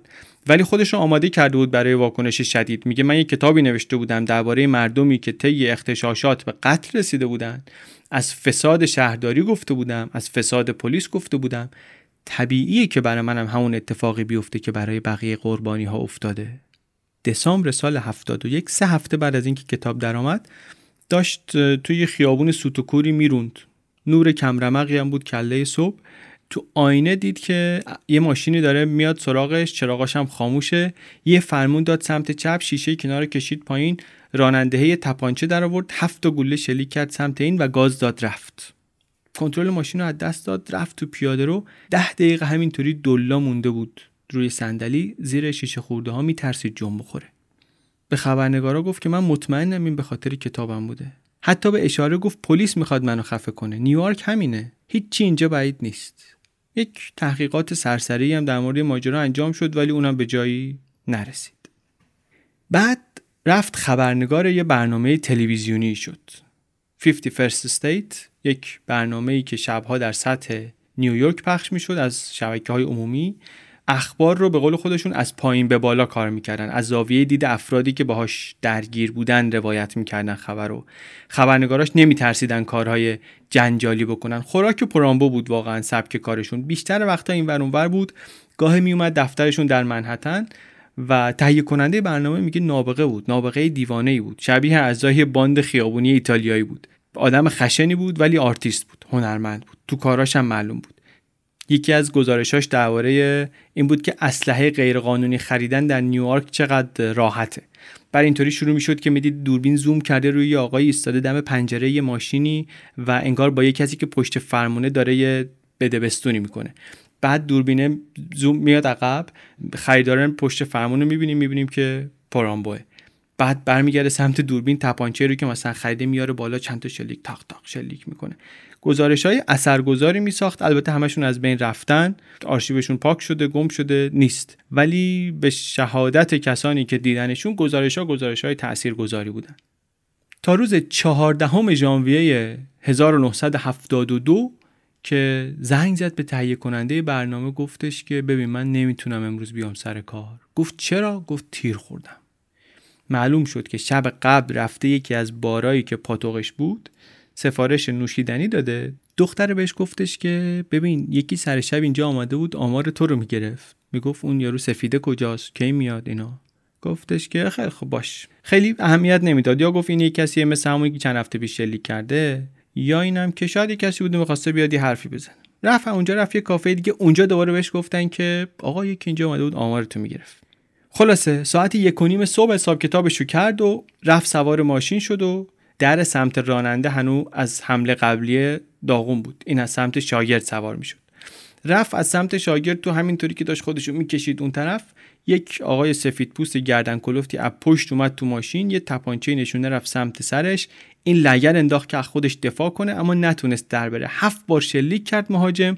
جفت پاهای پرامبو تیر خورد شلوارش خیس خون. اسلحه خودش زیر صندلی بود هر جور بود در آورد شلیک کرد به سمت مهاجم در حال فرار ولی یارو در رفت. در رفت یه لنگ کفش قهوه‌ایش موند ولی دیگه خودش نتونستن بگیرن. اومدن آقا رو بردن بیمارستان و روزنامه نگارا ریختن دیدنش و اونجا گفتش که من فکر نمی کنم که قصد اینو داشته باشن که منو بکشن. اینا فقط می‌خواستن منو بترسونن. پلیس هم آمد پشت در اتاقش. ساعت ملاقات که تموم شد گفتن که مصاحبه کننده ها همه بیرون. پرامو گفت نه اگه با من حرف دارید روزنامه نگارا هم باید بمونن. اونا گفتن نه هیچ کدوم کوتاه نمی اومدن آخرش گفت اصلا من میرم. هرچند پزشکان گفتن نه شما باید بمونی. گفت نه اثار رو برداشت و زد زیر بغلش و لنگ لنگان از بیمارستان آمد بیرون. تو برنامه تلویزیونیه. سریع یه قسمت ویژه درست کردن که مرد ما در نیویورک تیر خورد. از طرف تلویزیون رفتن مرکز پلیس گفتن که آقا چه خبره؟ جواب باید بدین. پلیس ولی شک کرده بود که نکنه که این خودش صحنه سازی کرده این تیراندازی رو. گفتن که آقا شما بیا یه تست دروغ سنج بده. گفت نه آقا تست دروغ سنج چیه؟ شما می‌خواید با این کارا کتاب منو اعتبارش رو ببرید زیر سوال. بعدش هم من آدم دمدمی مزاجی هم اصلا دروغ سنج کار نمی‌کنه واسه من معتبر نیست. تو این حادثه دوم یه گلوله خورده بود نزدیک سرخرگش واقعا خطر از بیخ گوشش گذشته بود. می‌گفت آره من آدمی هستم که اهل خطر کردن هستم ولی احمق که نیستم که. حالا می‌گفت نیستم ولی شایدم بود. شایدم بود. اون شب تلفن خونهشون که زنگ زد خبر رو به زنش دادن وقتی بهش گفتن شوهر تیر خورده گفت کار خودشو کرد بالاخره.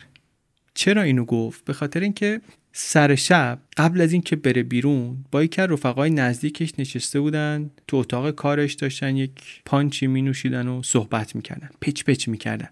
یارو هم دوست نزدیکش بود انقدر نزدیک بچه ها بهش می‌گفتن امو کرول نشسته بود توی حال داشت موسیقی گوش می‌داد. لای آهنگا یک تیکه هایی از پچ پچ های این دوتا هم شنید. پرامبا بهش گفت که بیا دیگه بیا بکن واسه من این کارو. رفیقش می‌گفت که ولم کن بابا اگه خراب کنم چی؟ اگه چیزی بشه چی؟ گفت جان من این تن میره بیا بکن خیلی لازمه. آخرش هم این دوتا با هم از خونه زدن بیرون. پرامبو به کرول گفت که ما میریم یه جای بیلیارد بازی کنیم. اینم که نمی‌دونست شوهرش چه برنامه‌ای داره چه نقشه‌ای داره. اینا گفتش که باشه. اصلا فراموش کرد قضیه رو مشغول کارهای خودش شد. ولی الان که تلفن زدن و گفتن اینطور این یهو یاد مکالمه افتاد. گفت نه بابا. باورم نمیشه. این مجبور کرد رفیقش رو این کارو بکنه. سه تا تلویزیون خونه رو با گلنا برداشتن آوردن تو آشپزخونه. ردیف چیدن رو کابینت یکی رو زدن ABC یکی NBC یکی CBS نشستن مصاحبه های پرامبو رو با خبرنگارا دیدن تو بیمارستان. همینطوری آروم آروم هم به گلنا گفت که چه شکی برده. گفتش که من یه همچین شکی کردم ولی نمی‌خوام به پلیس چیزی بگم. گلنا درک می‌کرد می‌فهمید. خونهشون قانون خونه این بود که پشت هم وای میسیم. اگه یکی از بچه ها بیاد چغلی یکی دیگر رو بکنه لو بده یکی دیگر رو اونی که حرف آورده تنبیه میشه. خونهشون اینطوری بود. واسه همین مادر و دختر زمینی قرار گذاشتن با هم که حرفی در این مورد به کسی نگن. ولی بعدا که به گذشته نگاه می‌کرد فهمید که این اولین نشانه هشدار دهنده ای بود که نشون می‌داد پرامبو داره اون مرز بین درست و غلط رو گم می‌کنه. نشونه های بعدی هم به سرعت ظاهر شدن. کتاب 7500 تا نسخه چاپ اولش به سرعت رفت رسید به چاپ دوم. منتقدا کتاب دوست داشتن. مطمئنم شد که جایزه دیگه مال خودشه پولیتسر مال خودشه. هم سالها عمرش رو صرف این کار کرده هم جونش رو به خطر انداخته. همش در مورد این حرف می‌زد ولی آخرش جایزه رو نبرد.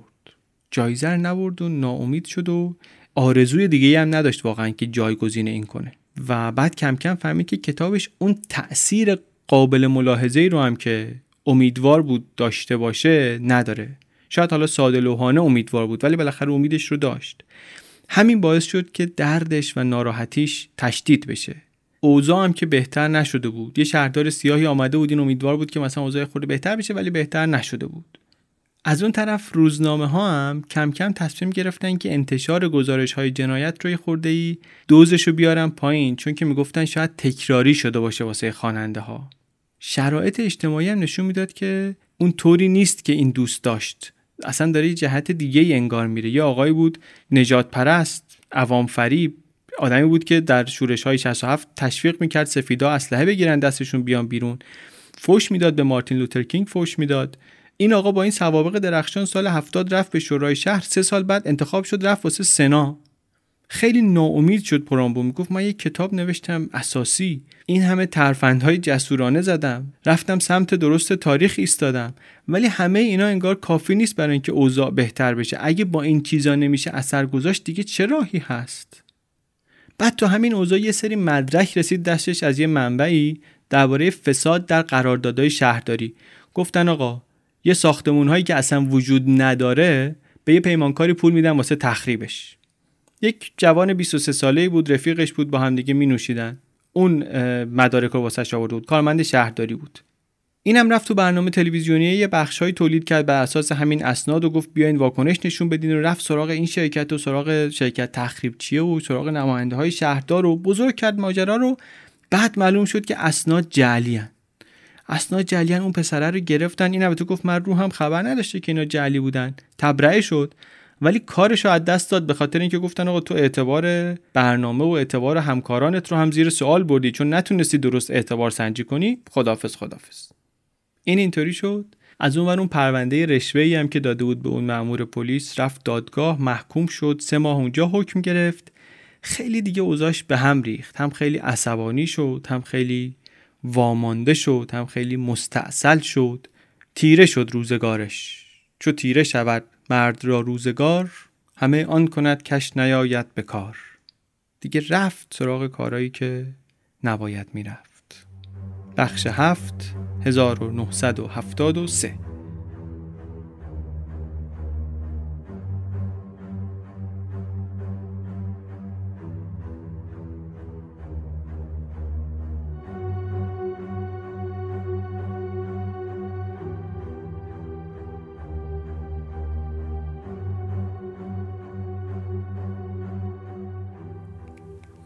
روانکاو مشهوری هست به اسم آلفرد آدلر ایشون میگه که اون چیزی که ما رو حل میده که این کارا رو بکنیم نیرویی که پشت رفتارای ما هست نیاز ماست به کنار اومدن با احساس حقارت.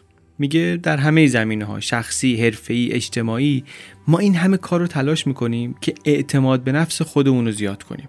هدف می‌ذاریم که بریم برسیم به هدفها به هدف می‌رسیم که اون احساس کمبودی رو که داریم جبران کنیم. گاهی هم نمی‌تونیم. گاهی نمی‌تونیم از این اشکالاتمون سر در بیاریم. گاهی نمی‌تونیم از شرشون خلاص شیم به هدفمون نمی‌رسیم. این موقع است که افسرده ممکنه بشیم مضطرب ممکنه بشیم یا اعتماد به نفسمون رو کلا ممکنه از دست بدیم. این سکیور ممکنه بشیم. این استیصاله که بعضیا رو می‌بره سمت اینکه دیگران رو کنترل کنن یا بگیرن زیر سلطه مسیر قلدری و گردن کلفتی رو انتخاب کنن. به اینا وقت میگیم چی؟ میگیم بولی. در یک کلام میگیم آدم قلدر بولی گردن کلوف زورگو مسخره کن. قبلا فکر کنم توی یکی از اپیزودا گفتیم معادل خوبی برای بولی پیدا نکردیم هنوزم نکردیم. آقای پرامبو در این شرایطی که بود خوب می‌خورد به این تعریفه. پولیتر که پرید که هیچ کارش رو هم از دست داد روانش دیگه آسیب ندید ترک خورد. همیشه خیلی آدم بیثباتی بود آدم اهل جر و بحثی بود رقابتی بود سلطجو بود. حالا دیگه بدتینت هم ممکن بود بشه. چشماش هم حتی عوض شده بودن. چشای قهوه‌ای همیشه حواس جمع حالا سرد شده بودن. انگار دیگه خالی بود. حسی توشون نبود.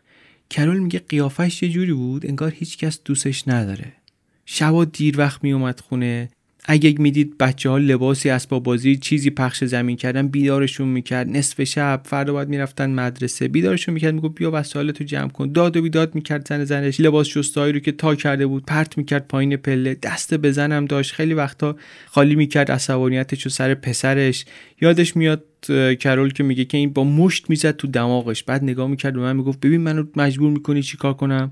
من می‌رفتم با بچه های متلی یه جایی مدت نباشم این اعصابش آروم شه. چنین شرایطی پیدا کرده بود از این ور. از اون ور با وجود سهلنگاری های حرفه ای که کرده بود طرفدار هنوز داشت هنوز خواهان داشت. یه کار تهیه کنندگی میدانی بهش داده بودن در سیتی تیوی در تورنتو کانادا. با خانواده جمع کرد رفت کانادا. رفت اونجا بچه ها هر شب ساعت هفت جمع می شدن جلوی تلویزیون گزارش های بابا رو تماشا می‌کردن. گزارش های تند و تیز می‌داد. کرول هم رفته بود عکاسی کار می‌کرد یه آپارتمان دو اتاقه ای داشتن جادار پنجره های بلند تا سقف پنجره قدی یک شنبه ها ولو می‌شد جلو تلویزیون فوتبال تماشا می‌کرد همیشه هم طرفدار تیمایی ضعیف بود به نظر دوست و آشنا و در و همسایه خیلی به نظر خانواده دلبنشات و سرحالی می آمدن. واقعیت ولی این بود که این آقا داشت روز به روز دمدمی مزاجتر و متلونتر می شد. یه روز آمد خونه کرول دید که این بیرون ساختمونش رو رنگ قرمز زنگاری زده. گفت چرا؟ گفت من حالم به هم می‌خوره می‌بینم خونمون رنگ همه خونه های دور بره باید فرق کنه. بعد شورای محل آمدن گفتن که آقا رنگ باید پاک بشه باید همه خونه ها هم شکل باشن. خوب پول در می آورد حقوقش به پول امروز یه چیزی بود معادل هلوهوش 150 هزار دلار در سال. حقوق خوبی بود. خانوادهش هم از اون بعضی وقتا یه پولی به حسابشون میریختن ولی آدم ولخرجی بود. حساب کتاب نمی‌کرد. برجش زیاد بود. افتاد توی قرض و بدهی. دو تا کردیت کارت یه دفعه میگن خالی کرد یه توتی خرید واسه تولد کرول. توتیه رو خرید حاضرم نبود بندازه تو قفس. حتی بیرونم که می‌رفتن ول بود. یه بار دست جمعی رفته بودن بیرون کباب درست کنم بخورن اینا. توتیه رفته بود بالای درخت نتونستن بیارنش پایین زنگ زدن آتش نشانی یه بساتی بعد از اون بدهی بالا می آورد این طرف به جای اینکه قسطا رو بده نامه می نوشت به بانک. نامه ها رو مثلا از طرف وکیلش می نوشت می‌گفت بله ببخشید آقای پرامبو مریض شدن نمی‌تونن سر وقت بدهیشون رو بدن. یه دفعه مثلا خبر داد که دیگه با کمال تاسف آقای پرامبو درگذشتن. بعد از اون طرف میومد سر کار از گزارشگرای نیمه وقتی که تو تیمش کار می‌کردن یه پول مختصری می‌گرفت می‌گفت یه پولی به من بده من گزارش تو پخش کنم. بعد گند کار در اومد دیدن کاراشون پخش نشده. رفتن به مدیر شبکه گفتن آقا ما پول دادیم. گزارشمون چی شد؟ یارو گفت پول چی فلان. انداختن دوباره آقا رو بیرون. سوالی که پیش میاد اینه که یه خبرنگاری که خودش به خاطر انتقاد از سیستم های فاسد معروف شده چرا باید بیاد به بانک دروغ بگه؟ یا اینکه بیاد به خاطر شندرغاز از همکارای بدبختش گوشبری کنه؟ معلوم نیست واقعا جواب این سوال. شاید شاید واقعا خیال می‌کرده پول لازمن. یا شاید هم مثلا فکر می‌کرده زیادی رفته توی اون قالب قراردادی زندگی کارمندی که ازش میترسیده کار و زن و زندگی و اینا. و دنبال یه مقدار هیجان بوده. شاید هم این کارا رو می‌کرده بگه من می‌تونم. من توانایی این رو دارم که این کارا رو با سیستم بکنم. اگر علیه فساد میگم به این خاطر نیست که چلمنم. به خاطر اینه که مثلا دوست دارم. ها؟ ولی به هر حال هر چی که بود این از دست دادن این کار هم جلودارش نشد و نترسوندش. فقط بیشتر هلش داد سمت خلاف. یه روزی سال 78 موهاشو قرمز کرد قرمز تند. شاید هم یه کلاه‌گیس گذاشت یه کلاه‌گیس اونایی گذاشت سرش. کسی درست واقعا یادش نیست. سوار شد رفت فرودگاه تورنتو. یک نگهبان پارکینگ رو خف کرد پولاشو گرفت زد به چاک. بعد پلیس چند روز دیگه ردش رو گرفت و آمدن و گرفتنش و اینا. گفتش که من دزدی کردم واسه اینکه قسطم عقب افتاده بود می‌خواستم قسطمو بدم. بعدا خودش گفت اشتباه کردم اوضاعم خراب بود دست به همچی کار احمقانه ای زدم. واقعا هم انقدر کارش احمقانه بود انقدر ناشیانه بود افتضاح خنده دار بود که ممکن بود فکر کنی اصلا عمدن یه طوری ترتیب داده ماجرا رو که گیر بیفته. هم کرول هم گلنا میگن که بعدا که ما واقعا نمی‌دونیم این داشت سعی می‌کرد با قانون در بیفته یا اینکه واقعا اداشو فقط داشت در می آورد یه دلیلی که این حرفو می‌زنن به خاطر یه کتابی سال 68 نویسنده به اسم نیثن هرد. یه کتابی نوشت به اسم هاوارد استریت. یک رمانی بود به سبک هایپر ریالیسم واقع گرایی افراطی که در همون نیویورک هم اتفاق می افتاد موضوعش کارگران جنسی و قوادها و دلالای مواد مخدر و اینا. صداقت خیلی خامی داشت کتاب. خیلی تحسین شد. اون چیزی هم که جالب ترش می‌کرد این بود که کتابش رو وقتی نوشته بود این آقا که خودش داشت حبس می‌کشید. دزدی و مسلحانه کرده بود زندان بود. بعد یک نصر زنده و داستان انسانی داشت کتابش که هم خوانندگانش هم جهان ادبیات واقعا کیف کردن. 8 میلیون نسخه کتاب فروخت. یه جلدش رو همین آقای پرانبا هم گذاشته بود تو قفسه کتاباش. کم کم شده بود مایه رشک و حسرتش این کتاب. تورنتو که رفته بودن شروع کرد کار کردن روی دومین کتابش اسمش رو گذاشته بود آخرین ایستگاه واکر. چک نویساشو کسی ندیده بود کلا در مورد کاراش خیلی آدم رازداری بود دستش بعدا پیدا شد. ولی شک زنش و دختر خاندهش این بود که تحلیلی که خودش کرده از اینکه کتاب اولش چرا اونقدی که فکر می‌کرده موفق نشده اینه که اون کتاب یه چیزی کم داره. اون چیزی هم که کم داره برای اینکه بتونه بازاری و همه پسند و اینا باشه اینه که خود این آدم خلافکار نیست. قلمش شیواست منابعش خوبن مطلعن اینا. ولی اگه یه جرمی مرتکب بشه مثل اون آقا اینم می‌تونه موفق بشه. با عقل سلیم جور در نمیاد البته این فکر. ولی عقل سلیمی نداشته یا آقای با اینطوری که مشخصه. ضمن این که اگه یادمون باشه این یه خورده شبیه اون گزارش قدیمی و معروفش هم هست دیگه. همون داستانی که گفتیم در مورد دزدی از آب نبات فروشی گفته بود. از زاویه دید دزد ظاهر رو که ببینی شاهکاری استثنائیه. همدردی با سارق. ولی آیا امکان داره که این زاویه دید واقعا یه اعتراف شیطنت تامیزی باشه درباره اینکه آقا این داستان رو من اینطوری در آوردم دیگه رفتم به آب فروشی رو دزدی کردم ازش. اینم داستانه. الان که به زندگیش نگاه کنیم همچی خیلی بعیدم به نظر نمی‌رسه.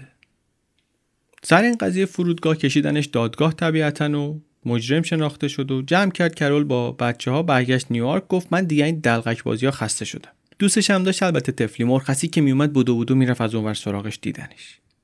پرامبو ولی اونجا به کارش ادامه داد. از تو همون شرایطی که بود الهام می‌گرفت. توی سلولش اجازه داشت ماشین تحریر داشته باشه. همونجا یه نوشته ای منتشر کرد در روزنامه تورنتو ستار با موضوع ملال بیپایان روزهای مرده.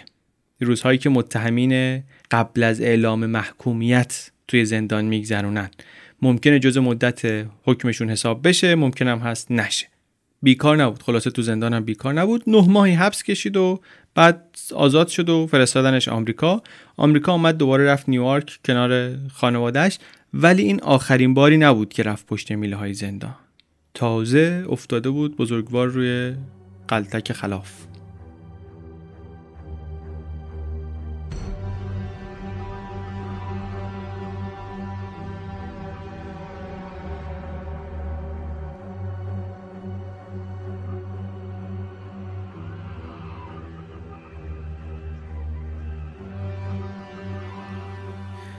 بخش 8 1980 مصمم شده بود آقای پرامبو کتاب دومش رو بفروشه.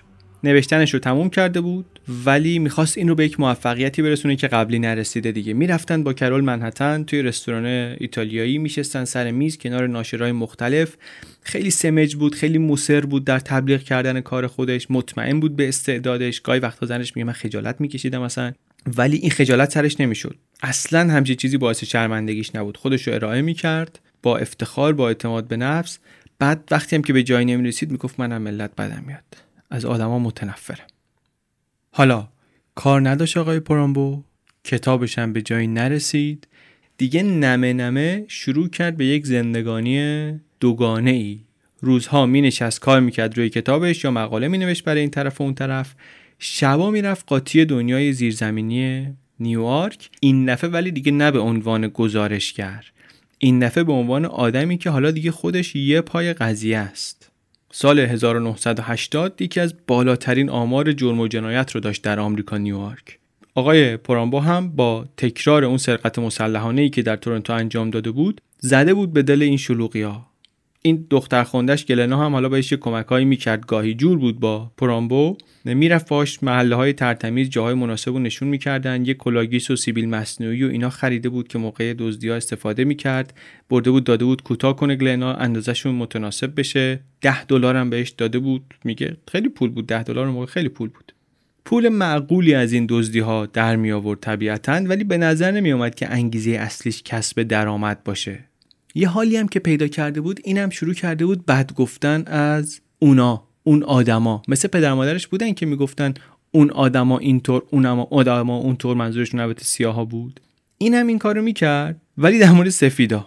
آدمایی که در طول روز برای کار می اومدن نیویورک شبا برمیگشتن محله های امن و ترتمیز خودشون خارج از شهر. منبر مفصل می‌رفت برای کرول که این پولدارا هیچ وقت پولشون اون جایی که لازمه خرج نمی‌کنن.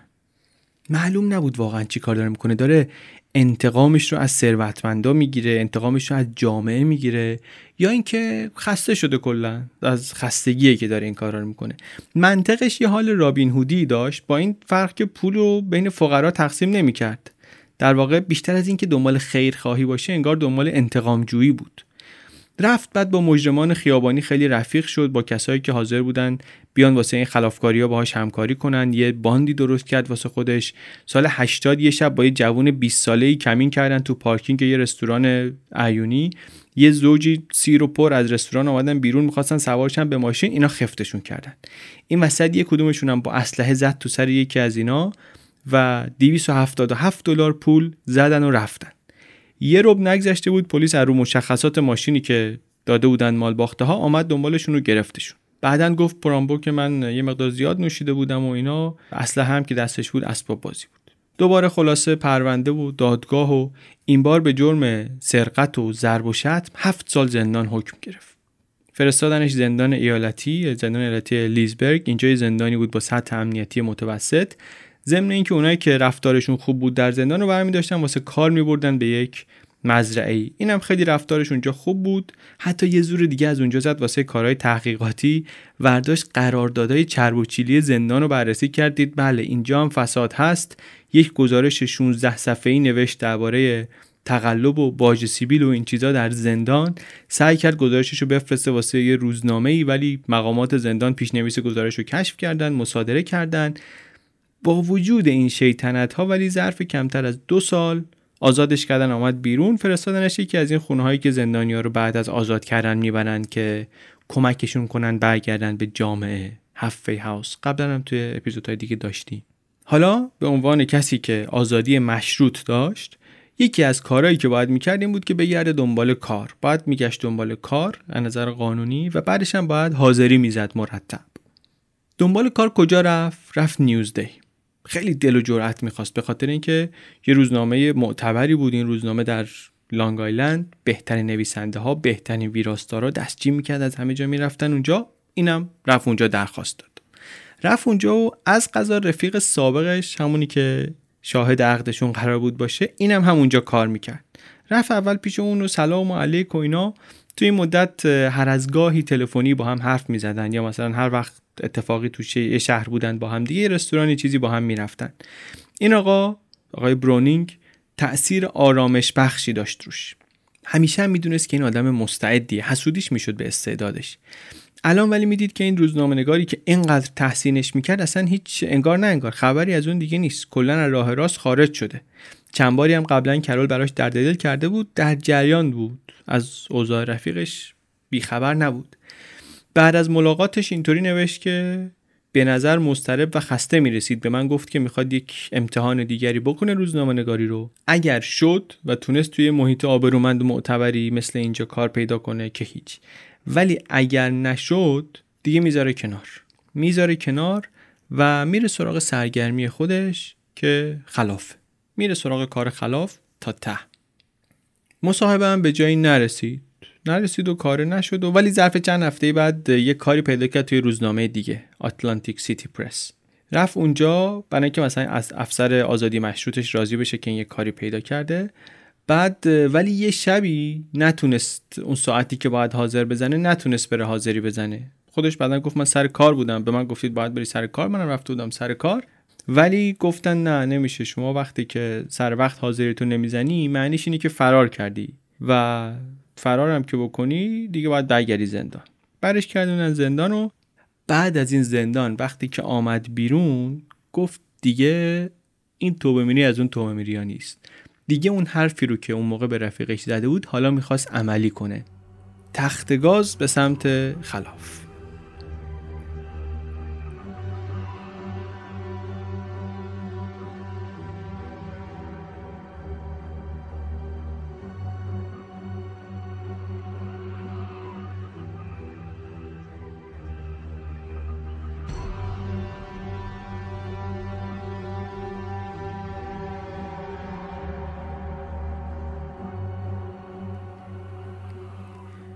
بخش نهم 1983 میایم حالا می‌رسیم به شبی در سال 1983 ایستاد آقای پرامبو جلوی آینه یک چسبی مالید بالای لب بالا یه سیبیل مصنوعی رو فشار داد بهش که بچسبه کلاه‌گیس هم گذاشت سرش یه نگاهی تو آینه انداخت. گفت به این اصلا قیافه دیگه قابل شناسایی نیست. ساک قهوه‌ای رو ورداشت و وسایل رو جا داد توش و یه هفتیر نقره‌ای یه نوار چسب نوار چسب محکم ماسک اسکی نشون تقلبی پلیس گلوله لوازم تغییر قیافه.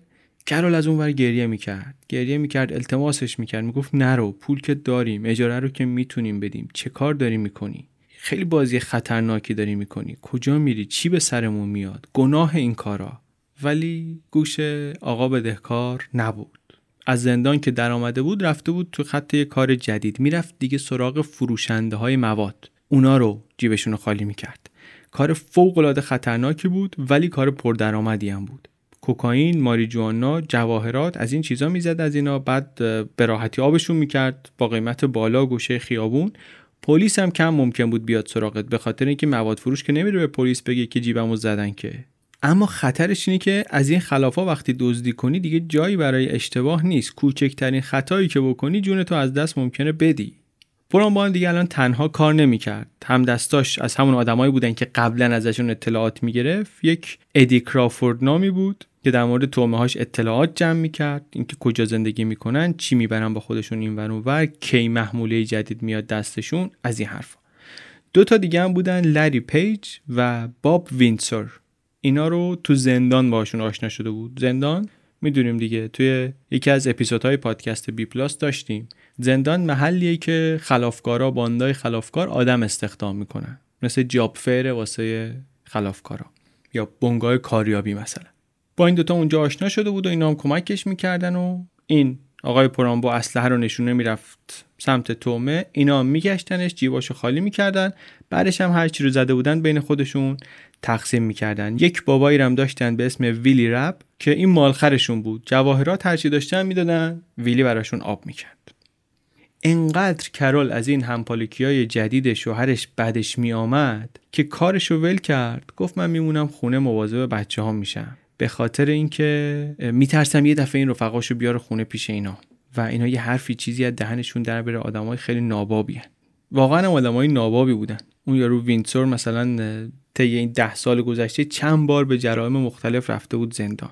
معتادم بود انگار. خود پرامبوک گاهی بهش یه متلکی چیزی مینداخت بابت اعتیادش. سفید بود البته. این سفید بود یه کمی هم چاق.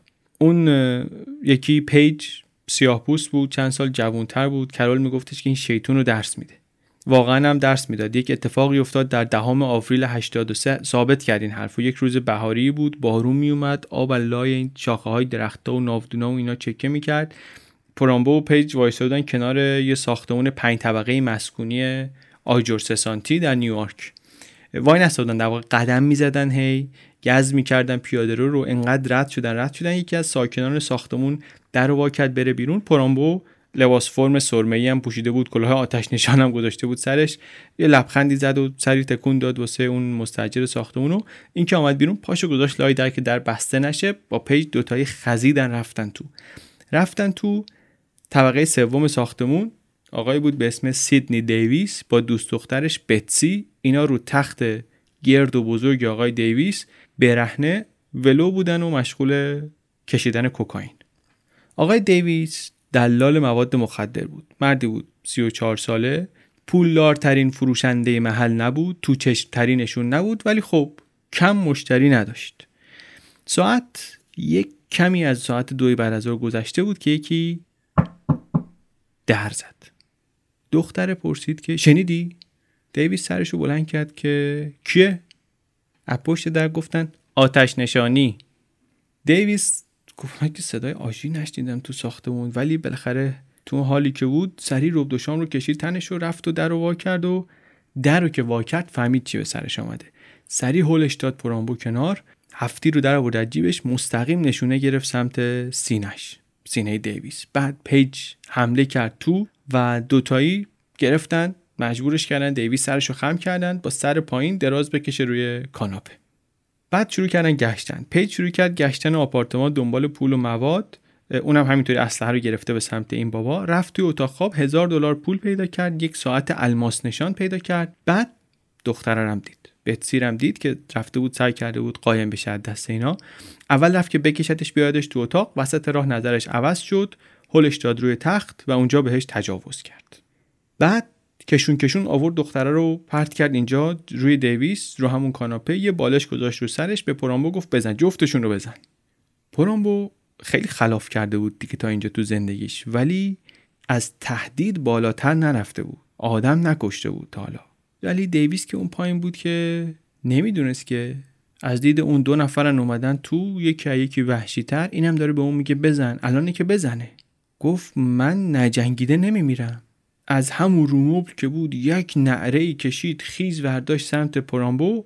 اون دخترم همینطور شروع کرد چنگ زدن به صورتهای متحیر این دوتا سارق. درگیری شد بطری بود که خورد شد اسباب اساسی بود که پرت شد هوا زخم و زیلی شدن. بعد صدای شلیک گلوله بلند شد.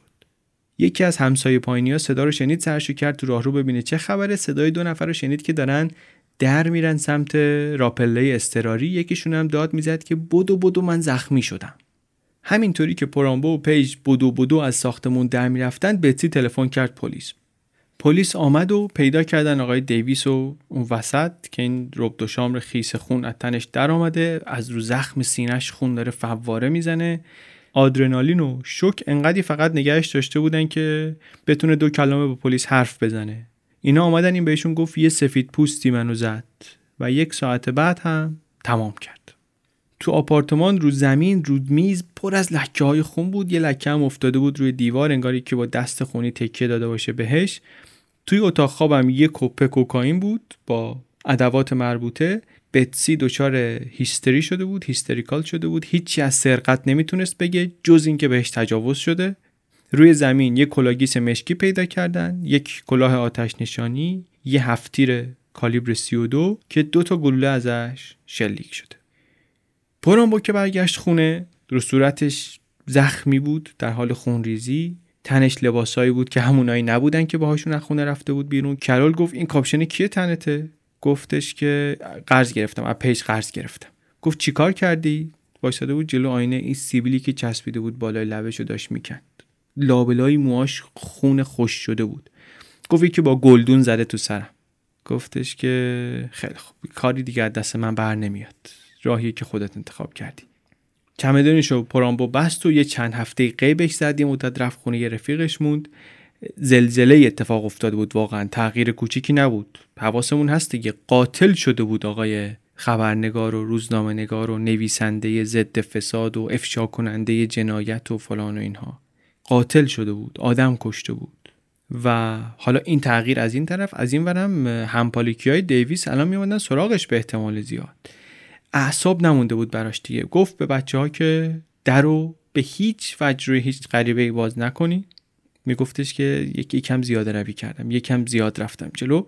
ولی وا نداد. بعد یه مدتی دوباره رفت دنبال کار. در همون نیویورک اومد شروع کرد دنبال کار گشتن مثل معتادایی بود که فکر می‌کنن مسلطن می‌تونن جلوی مصرف رو بگیرن زیاد نخواهند کشید از این صحبت ها خودش بعدا یه دفعه می‌گفت به رفیق روزنامه نگارش که مثل بقیه کارام اینم تا ته می‌خواستم برم و همش می‌خواستم بکنم.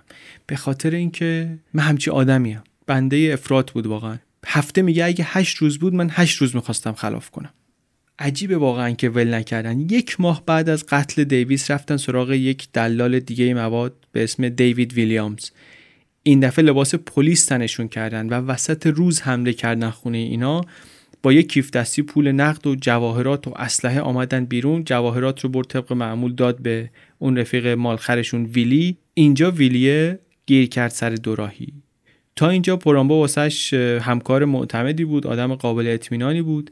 ولی این آقای ویلیامز این آقایی که اینا, اینا این دفعه رفته بودن زده بودن بهش این آدم مهیبی بود. این اگه بو می برد که ویلی دست زده به متعلقاتش باید فاتحه خودش رو دیگه میخون واسه همین تلفن رو برداشت و شروع کرد چند تا تلفن این ور ور زدن و گیر آورد ساب مالو بهش خبر داد که اوضاع از چه قرار چند روز بعد شب 19 ماه می پرامبو با خانواده منزل بود که تلفن زنگ زد.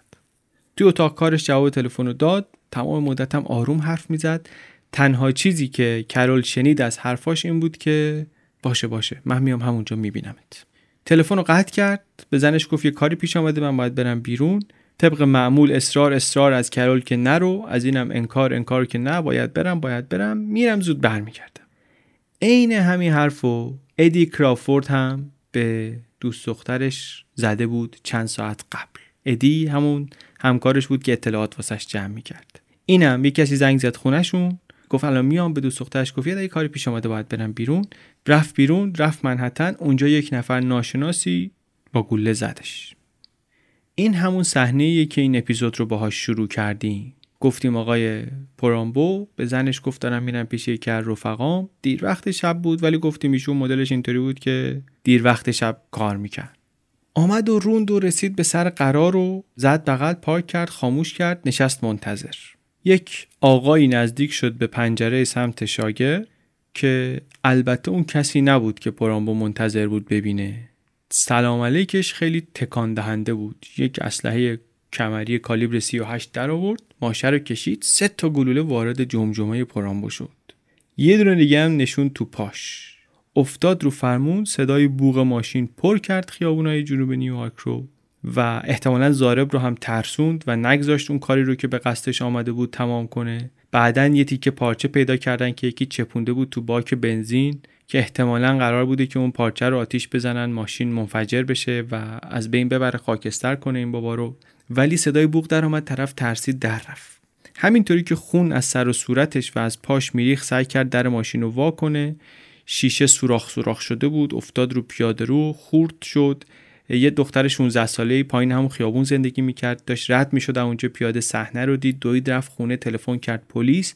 پلیس آمد دید که پرامبو اونجا افتاده بیهوش شده. سر صحنه هم که آمدن پلیس ها نجاتش بدن ماشین رو گشتن یه کیسه پیدا کردن توش چند تا کلاه‌گیس بود.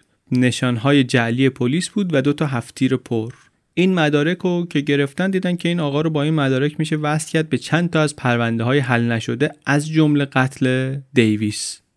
یک رسید اجاره‌ی آپارتمانی در نیوجرسی هم پیدا کردن. اون آپارتمان هم رفتن گشتن دیدن. بله اینجا پول نقد، گواهینامه دزدی، شناسنامه جعلی، پاسپورت با اسامی مختلف، اسلحه های دیگه، لباس های مبدل. این جنایتی که اتفاق افتاد در 19 ماه می 1983 شد تیتر یکی روزنامه های نیوجرسی یادمونم هست دیگه اولین باری نیست که اسم پرامبو رو به خاطر تعمه گلوله شدن میارن تو اخبار. این آدمی بود که کتابی نوشته از ناآرامی های دهه 60 آشوب های خونین دهه 60 که نیویورکر دربارش گفته بود این احتمالا تکان دهنده ترین و آموزنده ترین کتابیه که تا حالا درباره این ماجرا نوشته شده. و این آدمیه که بعد از انتشار این کتاب یه بار یک مهاجمی گیرش آورد تو ماشین و به جفت باهاش شلیک کرد. ماجرایی که خود پرامبو موقع ادعا کرد که به خاطر مجازات کردنش بوده. می‌خواستن به خاطر گزارشاش مجازاتش کنن. و همون موقع ناشرش از فرصت استفاده کرد. یه آگهی بزرگ داد واسه تبلیغ کتاب تو نیویورک تایمز. با حروف سیاه درشت نوشته بودن که هفته گذشته داشتن نویسنده این کتاب رو میکشتند. دنیا اگه جور دیگری بود شاید پرامبو می‌رفت کنار غول‌های روزنامه‌نگاری قرن بیستم. نورمن میلر، گی تیلیز، ترومن کاپوتی کتابشو شاید کتاب درسی می‌کردن تو کلاس های روزنامه نگاری تحقیقی و مطالعات شهری. ممکن بود این روزا که Black Lives Matter خیلی افتاده سر زبون ها و جنبش بین المللی شده خیلی بهش ارجاع داده بشه. ولی اینطوری نشد. چرخ روزگار طور دیگری چرخید. به ندرت کسی اسم پرامبو رو اصلا شنیده. دلیل این گمنامی هم اینه که اون موقعی که این حمله اتفاق افتاد مدت ها بود که ایشون حال درست حسابی نداشت. به نظر می رسید دو تا شخصیت داره. یکی تلخه و خیلی تند و تیزه یکی نه خیلی بزرگوار خیلی آرام خیلی سخاوتمنده. زنش گاهی بهش می‌گفت دکتر جکیل و آقای هاید بردن عملش کردن. بعد عمل که به هوش آمد گلوله هنوز تو مغزش بود. نتونسته بودن درش بیارن و چون نتونستن درش بیارن از اون به بعد در حرکت و در صحبت کردن مشکل داشت. یادش هم نمی آمد که کی بهش شلیک کرده ولی مهمم نبود. در همون حال دستش رو با دستبند بستن به تخت و پلیس هایی که این نویسنده بیباک رو از ماشین کشیده بودن بیرون حالا داشتن به خاطر قتل ازش بازجویی می‌کردن. بعضیا فکر می‌کردن وسعت این جرائمی که داره نسبت داده میشه به پرامبو اصلا معقول نیست. افسر آزادی مشروطش به پلیس گفت که من اصلا بو نبردم که این داره کار خطایی می‌کنه. اصلا نفهمیدم چی شد. روزنامه های محلی پوشش دادن ماجرا رو گفتن آقا این آقا نویسنده اون کتاب افشا کننده اون مفاسد یادتونه؟ این حالا لیست اتهاماتش. کرول واکنشش به این اتفاقها دیگه خیلی خیشتندارانه بود. دیگه به جایی رسیده بود که چیزی قافلگیرش نمی‌کرد. خودش به نویسنده جایی میگه که اشکم دیگه نمی آمد اصلا گریه کردن سختم شده بود. آخرین کاری که کرد از سر وفاداری به زندگی مشترکشون این بود که رفت اتاق کار پرامبو رو گشت و اون لباس آتش نشانی رو که میپوشید و باهاش می‌رفت دزدی پیدا کرد بر انداخت توی کوره زبال سوز آپارتمان. از شرش خلاص شد. تمام.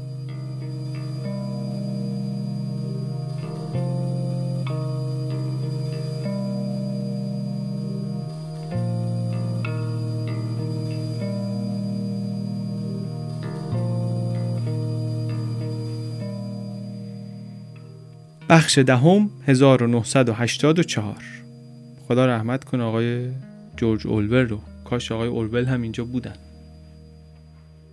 توی اون مدتی که در زندان منتظر محاکمه بود خلق و خوی دمدمی و متغیرتری هم پیدا کرد آقای پرامبو. ضمن اینکه کم کم باید عادت می‌کرد به یک تیکه فلز سردی که قرار بود همیشه دیگه تو سرش بمونه دیگه. گلوله گفتی مونده بود اونجا دیگه. بعضی وقتا ولی کپکش خروس می‌خوند. یه وقتایی خیلی خوشحال بود شوخی می‌کرد سر به سر پرستارا و اینو میذاشت. یه وقتایی نه خیلی خشک بود خیلی بی احساس بود.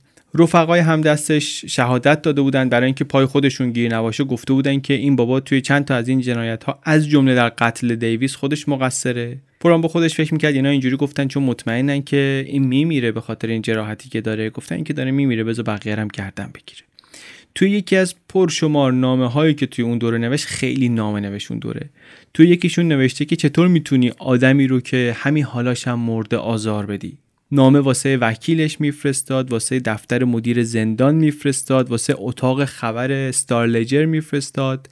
به قاضی پروندهش کلی نامه نوشت. انقدر نامه نوشت به قاضیه که دادستانی آمد گفت آقا این تماس های زیاد متهم ممکنه که روی روند محاکمه و نتیجه پرونده اثر بذاره.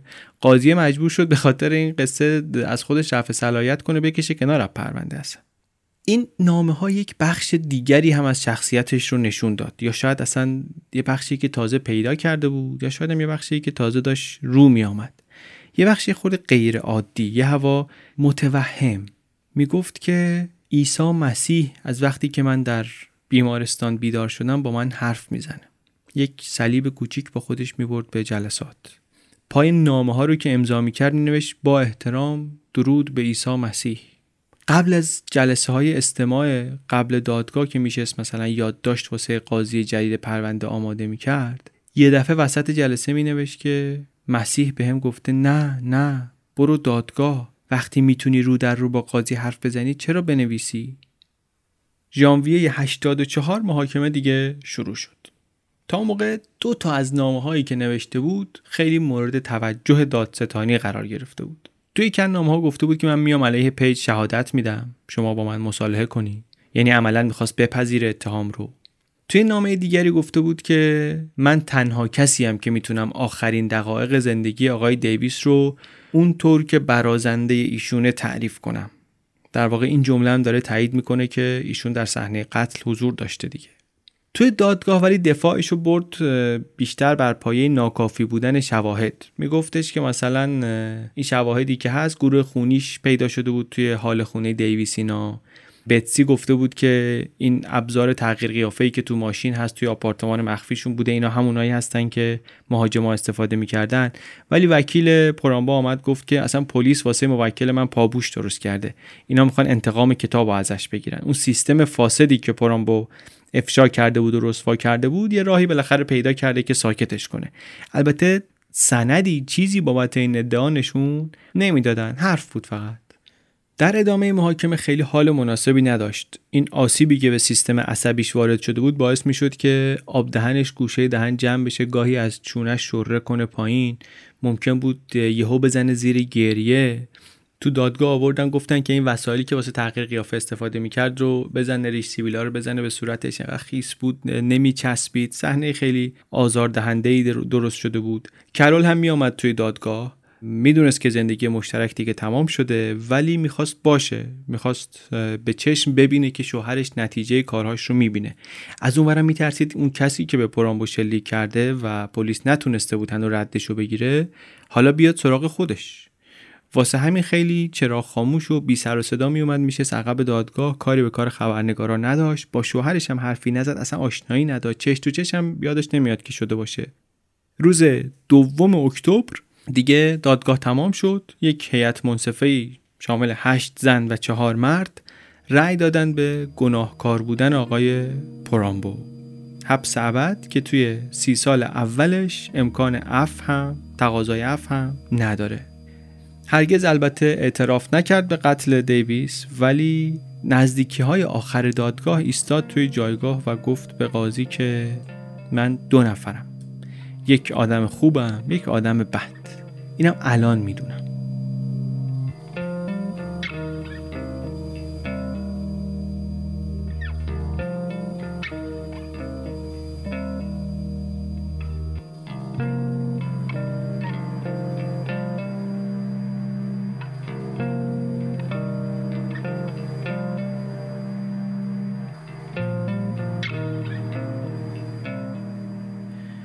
بخش 11 2006 چند سال اول زندان خیلی تلو تلو می‌خورد وقتی می‌خواست بره غذاخوری یا حمام. مغزش آسیب دیده بود تعادلش به هم خورده بود.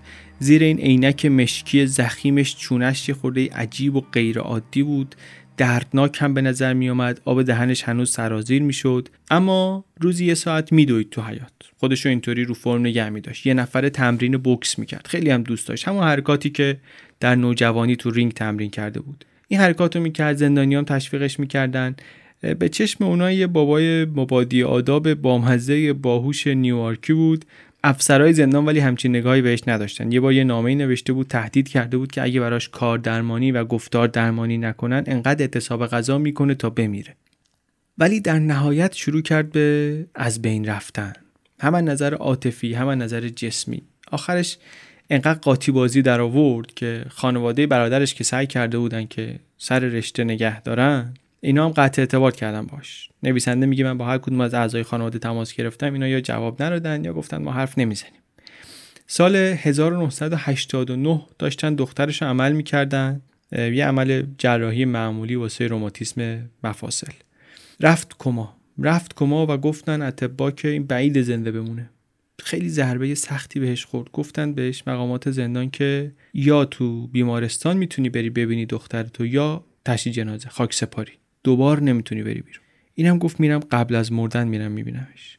کرول صدای شوهرش رو شنید قبل از اینکه بیاد تو اتاق. صدای لخ کردن پاش توی راهروی بیمارستان صدای دنگ دنگ زنجیر دست و پاش از بیرون میآمد. یه رو بهش وقت دادن. تمامش رو نشست بالای این بدن بیجان دخترش گریه کرد و تا جایی که می‌تونست محکم بغلش کرد. بعد بردنش بیرون آخرین باری هم بود که دیگه کرول میدیدش. سالها بعد پرامبو گفت که بعد از این دیگه از دست رفتم من. اون اون اتفاق دیگه بعدش هیچی از من نموند. اون گلوله ای هم که توی سرش بود هم حافظش رو هم توانایی های حرکتی و صحبت کردنش رو کم کم تحلیل می برد در نهایت بردنش به یک زندانی مخصوص زندانیانی با مشکلات سلامتی دائمی. بعد یه مدت دیگه نمی‌تونست بدوه می‌رفت راه می‌رفت تو حیات بعد بیشتر از چند کلمه پشت سر هم نمی‌تونست حرف بزنه. یه دسته کاغذ داشت همش روی اینا مینوشت چیزهایی رو که می‌خواست بگه. یه زندانی دیگری برای سری کارهای ابتدایی کمکش می‌کرد مثلا بند کفشش رو میبست و اینا. تابستون 2006 می‌شد 23 سال که پرامبو در حبس بود. آقای برونینگ آمد دیدنشون سال. برونینگ کی بود؟ اون رفیق روزنامه‌نگار قدیمیش که ارتباط رو دورا دور باهاش حفظ کرده بود و شاهد عقدش قرار بود باشه. خیلی وقت بود نیده بودن همدیگر رو. دید آقای برونینگ که یک پوسته ای فقط باقی مونده از اون رفیق قدیمی.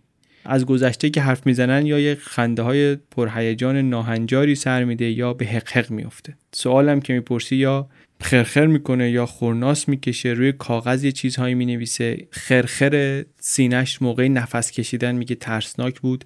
نویسنده میگه صداش شبیه این آدم بدایی بود که تو فیلم ترسناکا تلفن می‌کنن یکی رو بترسونن.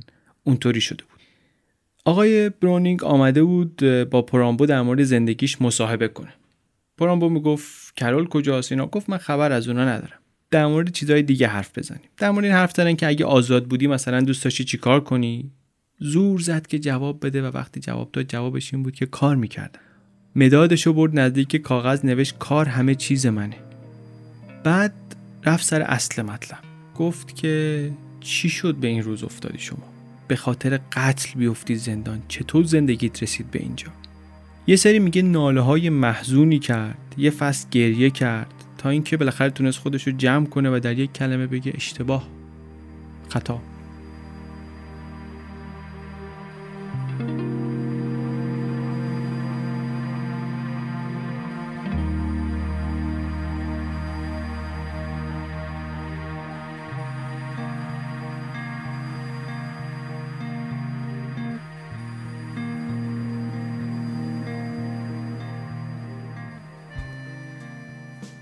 ماه بعد از ملاقات با برونینگ صبح روز 22 اکتبر یکی از نگهبانای زندان توی سلول دوسی رو نگاه کردید زانو زده پرامبو و بالا تنش رو تکه داده روی تخت سفری سفتی که اونجا داره. یه جوری انگار افتاده.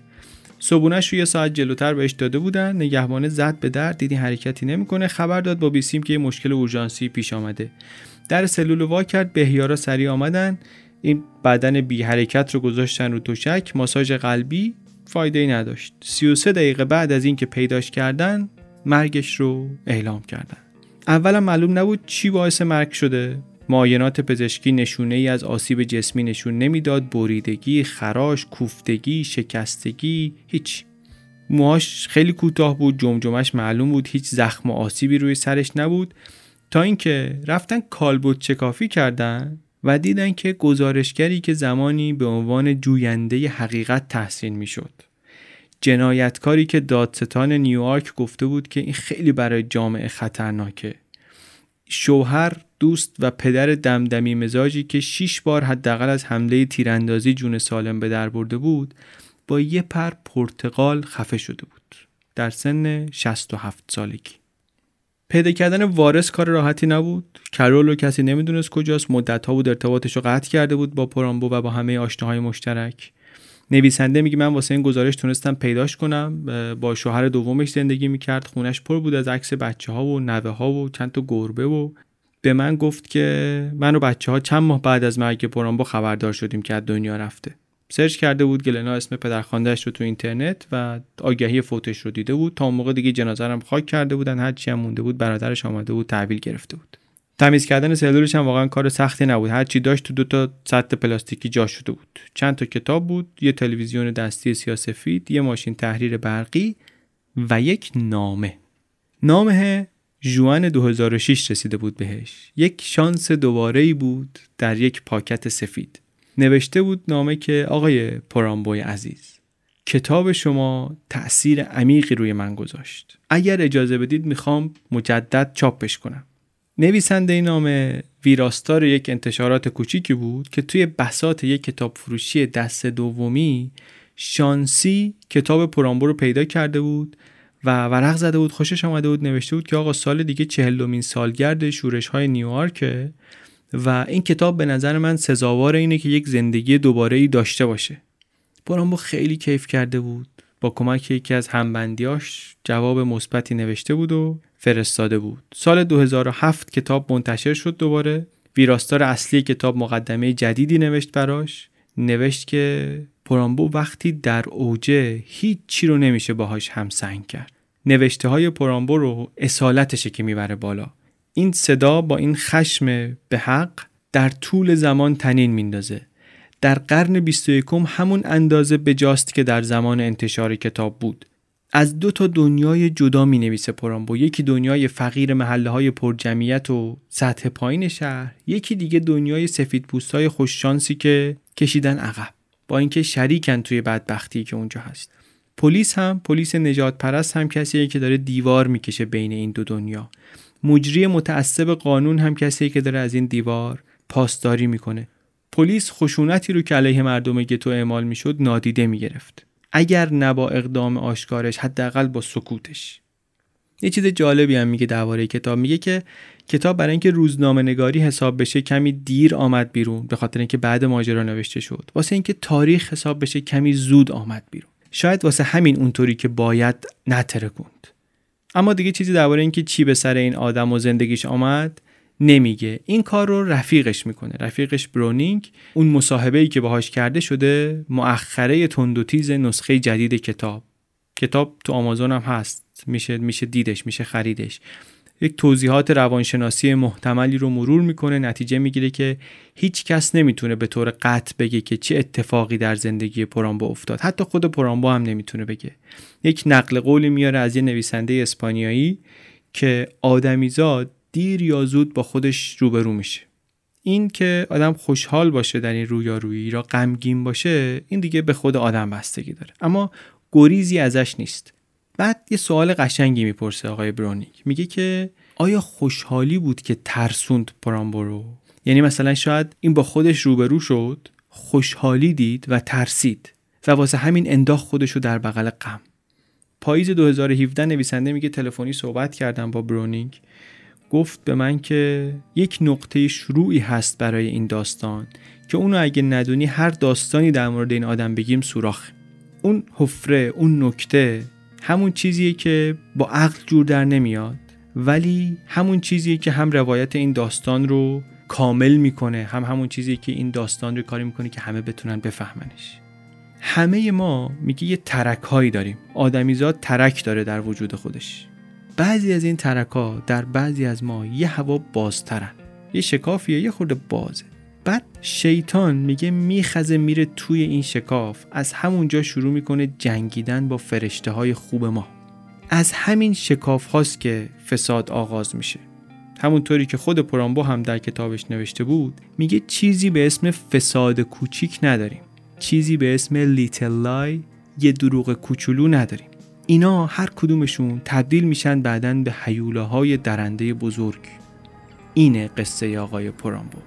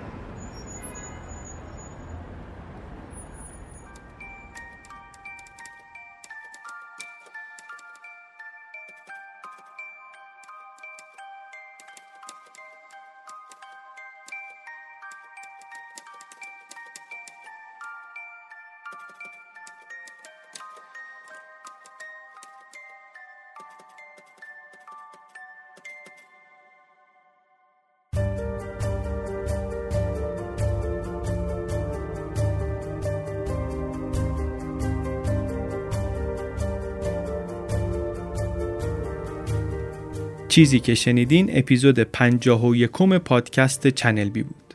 این اپیزود چنل بی رو من علی بندری به کمک امید صدیق‌فر و هدیه کعبی درست کردیم. پادکست پیشنهادی این دفعه پادکستیه که من خودم به عنوان مهمان یک اپیزود رفتم توش و درباره پادکست حرف زدیم. اگر از شنیدن صدای بنده خسته نشدین دعوت می‌کنم که این اپیزود رو هم بشنوید. اپیزود چهار از فصل دو پادکست هزار تو. لینک دادیم بهش توی کانال تلگراممون. اینجا هم دوباره لینک میدیم در توضیحات اپیزود می‌ذاریم تو سایت می‌ذاریم گوگل هم می‌تونید بکنید. کلا ما تو سایت داریم مصاحبه هایی رو که با بنده شده می‌ذاریم لینکشون رو. لینک این رو هم در کنار اونها گذاشتیم می‌تونید ببینید. دم سارا و این گرم. سازنده های پادکست هزار تو که میزبان من شدن و به نظرم اپیزود خوبی شد واقعا. من خودم ازش راضی بودم وقتی گوش دادم. و اما اجرای زنده. اوائل سال 98 ما طبق معمول دو سال گذشته اجرای زنده داریم.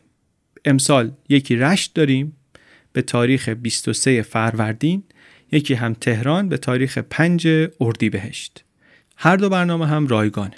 ثبت نام اجرای تهران چهارشنبه 22 اسفند باز میشه ساعت چهار بعد از ظهر. ثبت نام اجرای رشت هم پنجشنبه 23 اسفند باز میشه بازم ساعت چهار بعد از ظهر. لینکش رو وقتی که باز شد ثبت نام در سایت channelbpodcast.com می‌تونید ببینید. لینک رو احتمالا زودتر هم می‌تونید ببینید ولی ثبت نام اون موقع باز میشه. پس 22 چهارشنبه در اجرای تهران رو می‌تونید ثبت نام کنید. 23 پنجشنبه اجرای رشت رو. ببخشید اگر که یه خورده ای توضیحش پیچیده شد. ما سال به سال داریم سعی می‌کنیم یه چیزایی یاد بگیریم و بهتر کنیم کار رو دیگه. تا جایی هم که سالن جا داره ما ثبت نام می‌کنیم و دیگه هر کی زودتر آمده فقط لطف کنید. اگر که نمی‌تونین بیاین یا مطمئن نیستین که می‌تونین بیاین الکی بلیت نگیرین چون که اون وقت کار ما خیلی سخت میشه. برای اینکه بدونیم چقدر ظرفیت واقعی داریم ممکنه به یه آدمایی بلیت نرسه بعد اون طرف یه دی بلیت گرفته باشن نخوام بیان. اداره برنامه اینطوری برای ما سخت میشه. لطف کنین. اگر که می‌دونین میاین بلیت رو بگیرین و امیدواریم که برنامه خوبی هم بشه و همه هم خوش بگذره. جای اونایی هم که دوست دارن بیان و نمی‌تونن بیان از همین حالا خیلی خیلی خالیه. مثل همیشه ممنونیم از شما معرفی کننده های پادکست. هیچکی به خوبی شما نیست. اینستاگراممون رو هم ببینید. داره جالب میشه. چنل بی پادکست. از روژین و کشمون هم خیلی ممنونیم که اسپانسر این اپیزود بودن. همچنین از امید و هدیه و از مجید آب پرور طراح پستر این اپیزود. چنل بی پادکست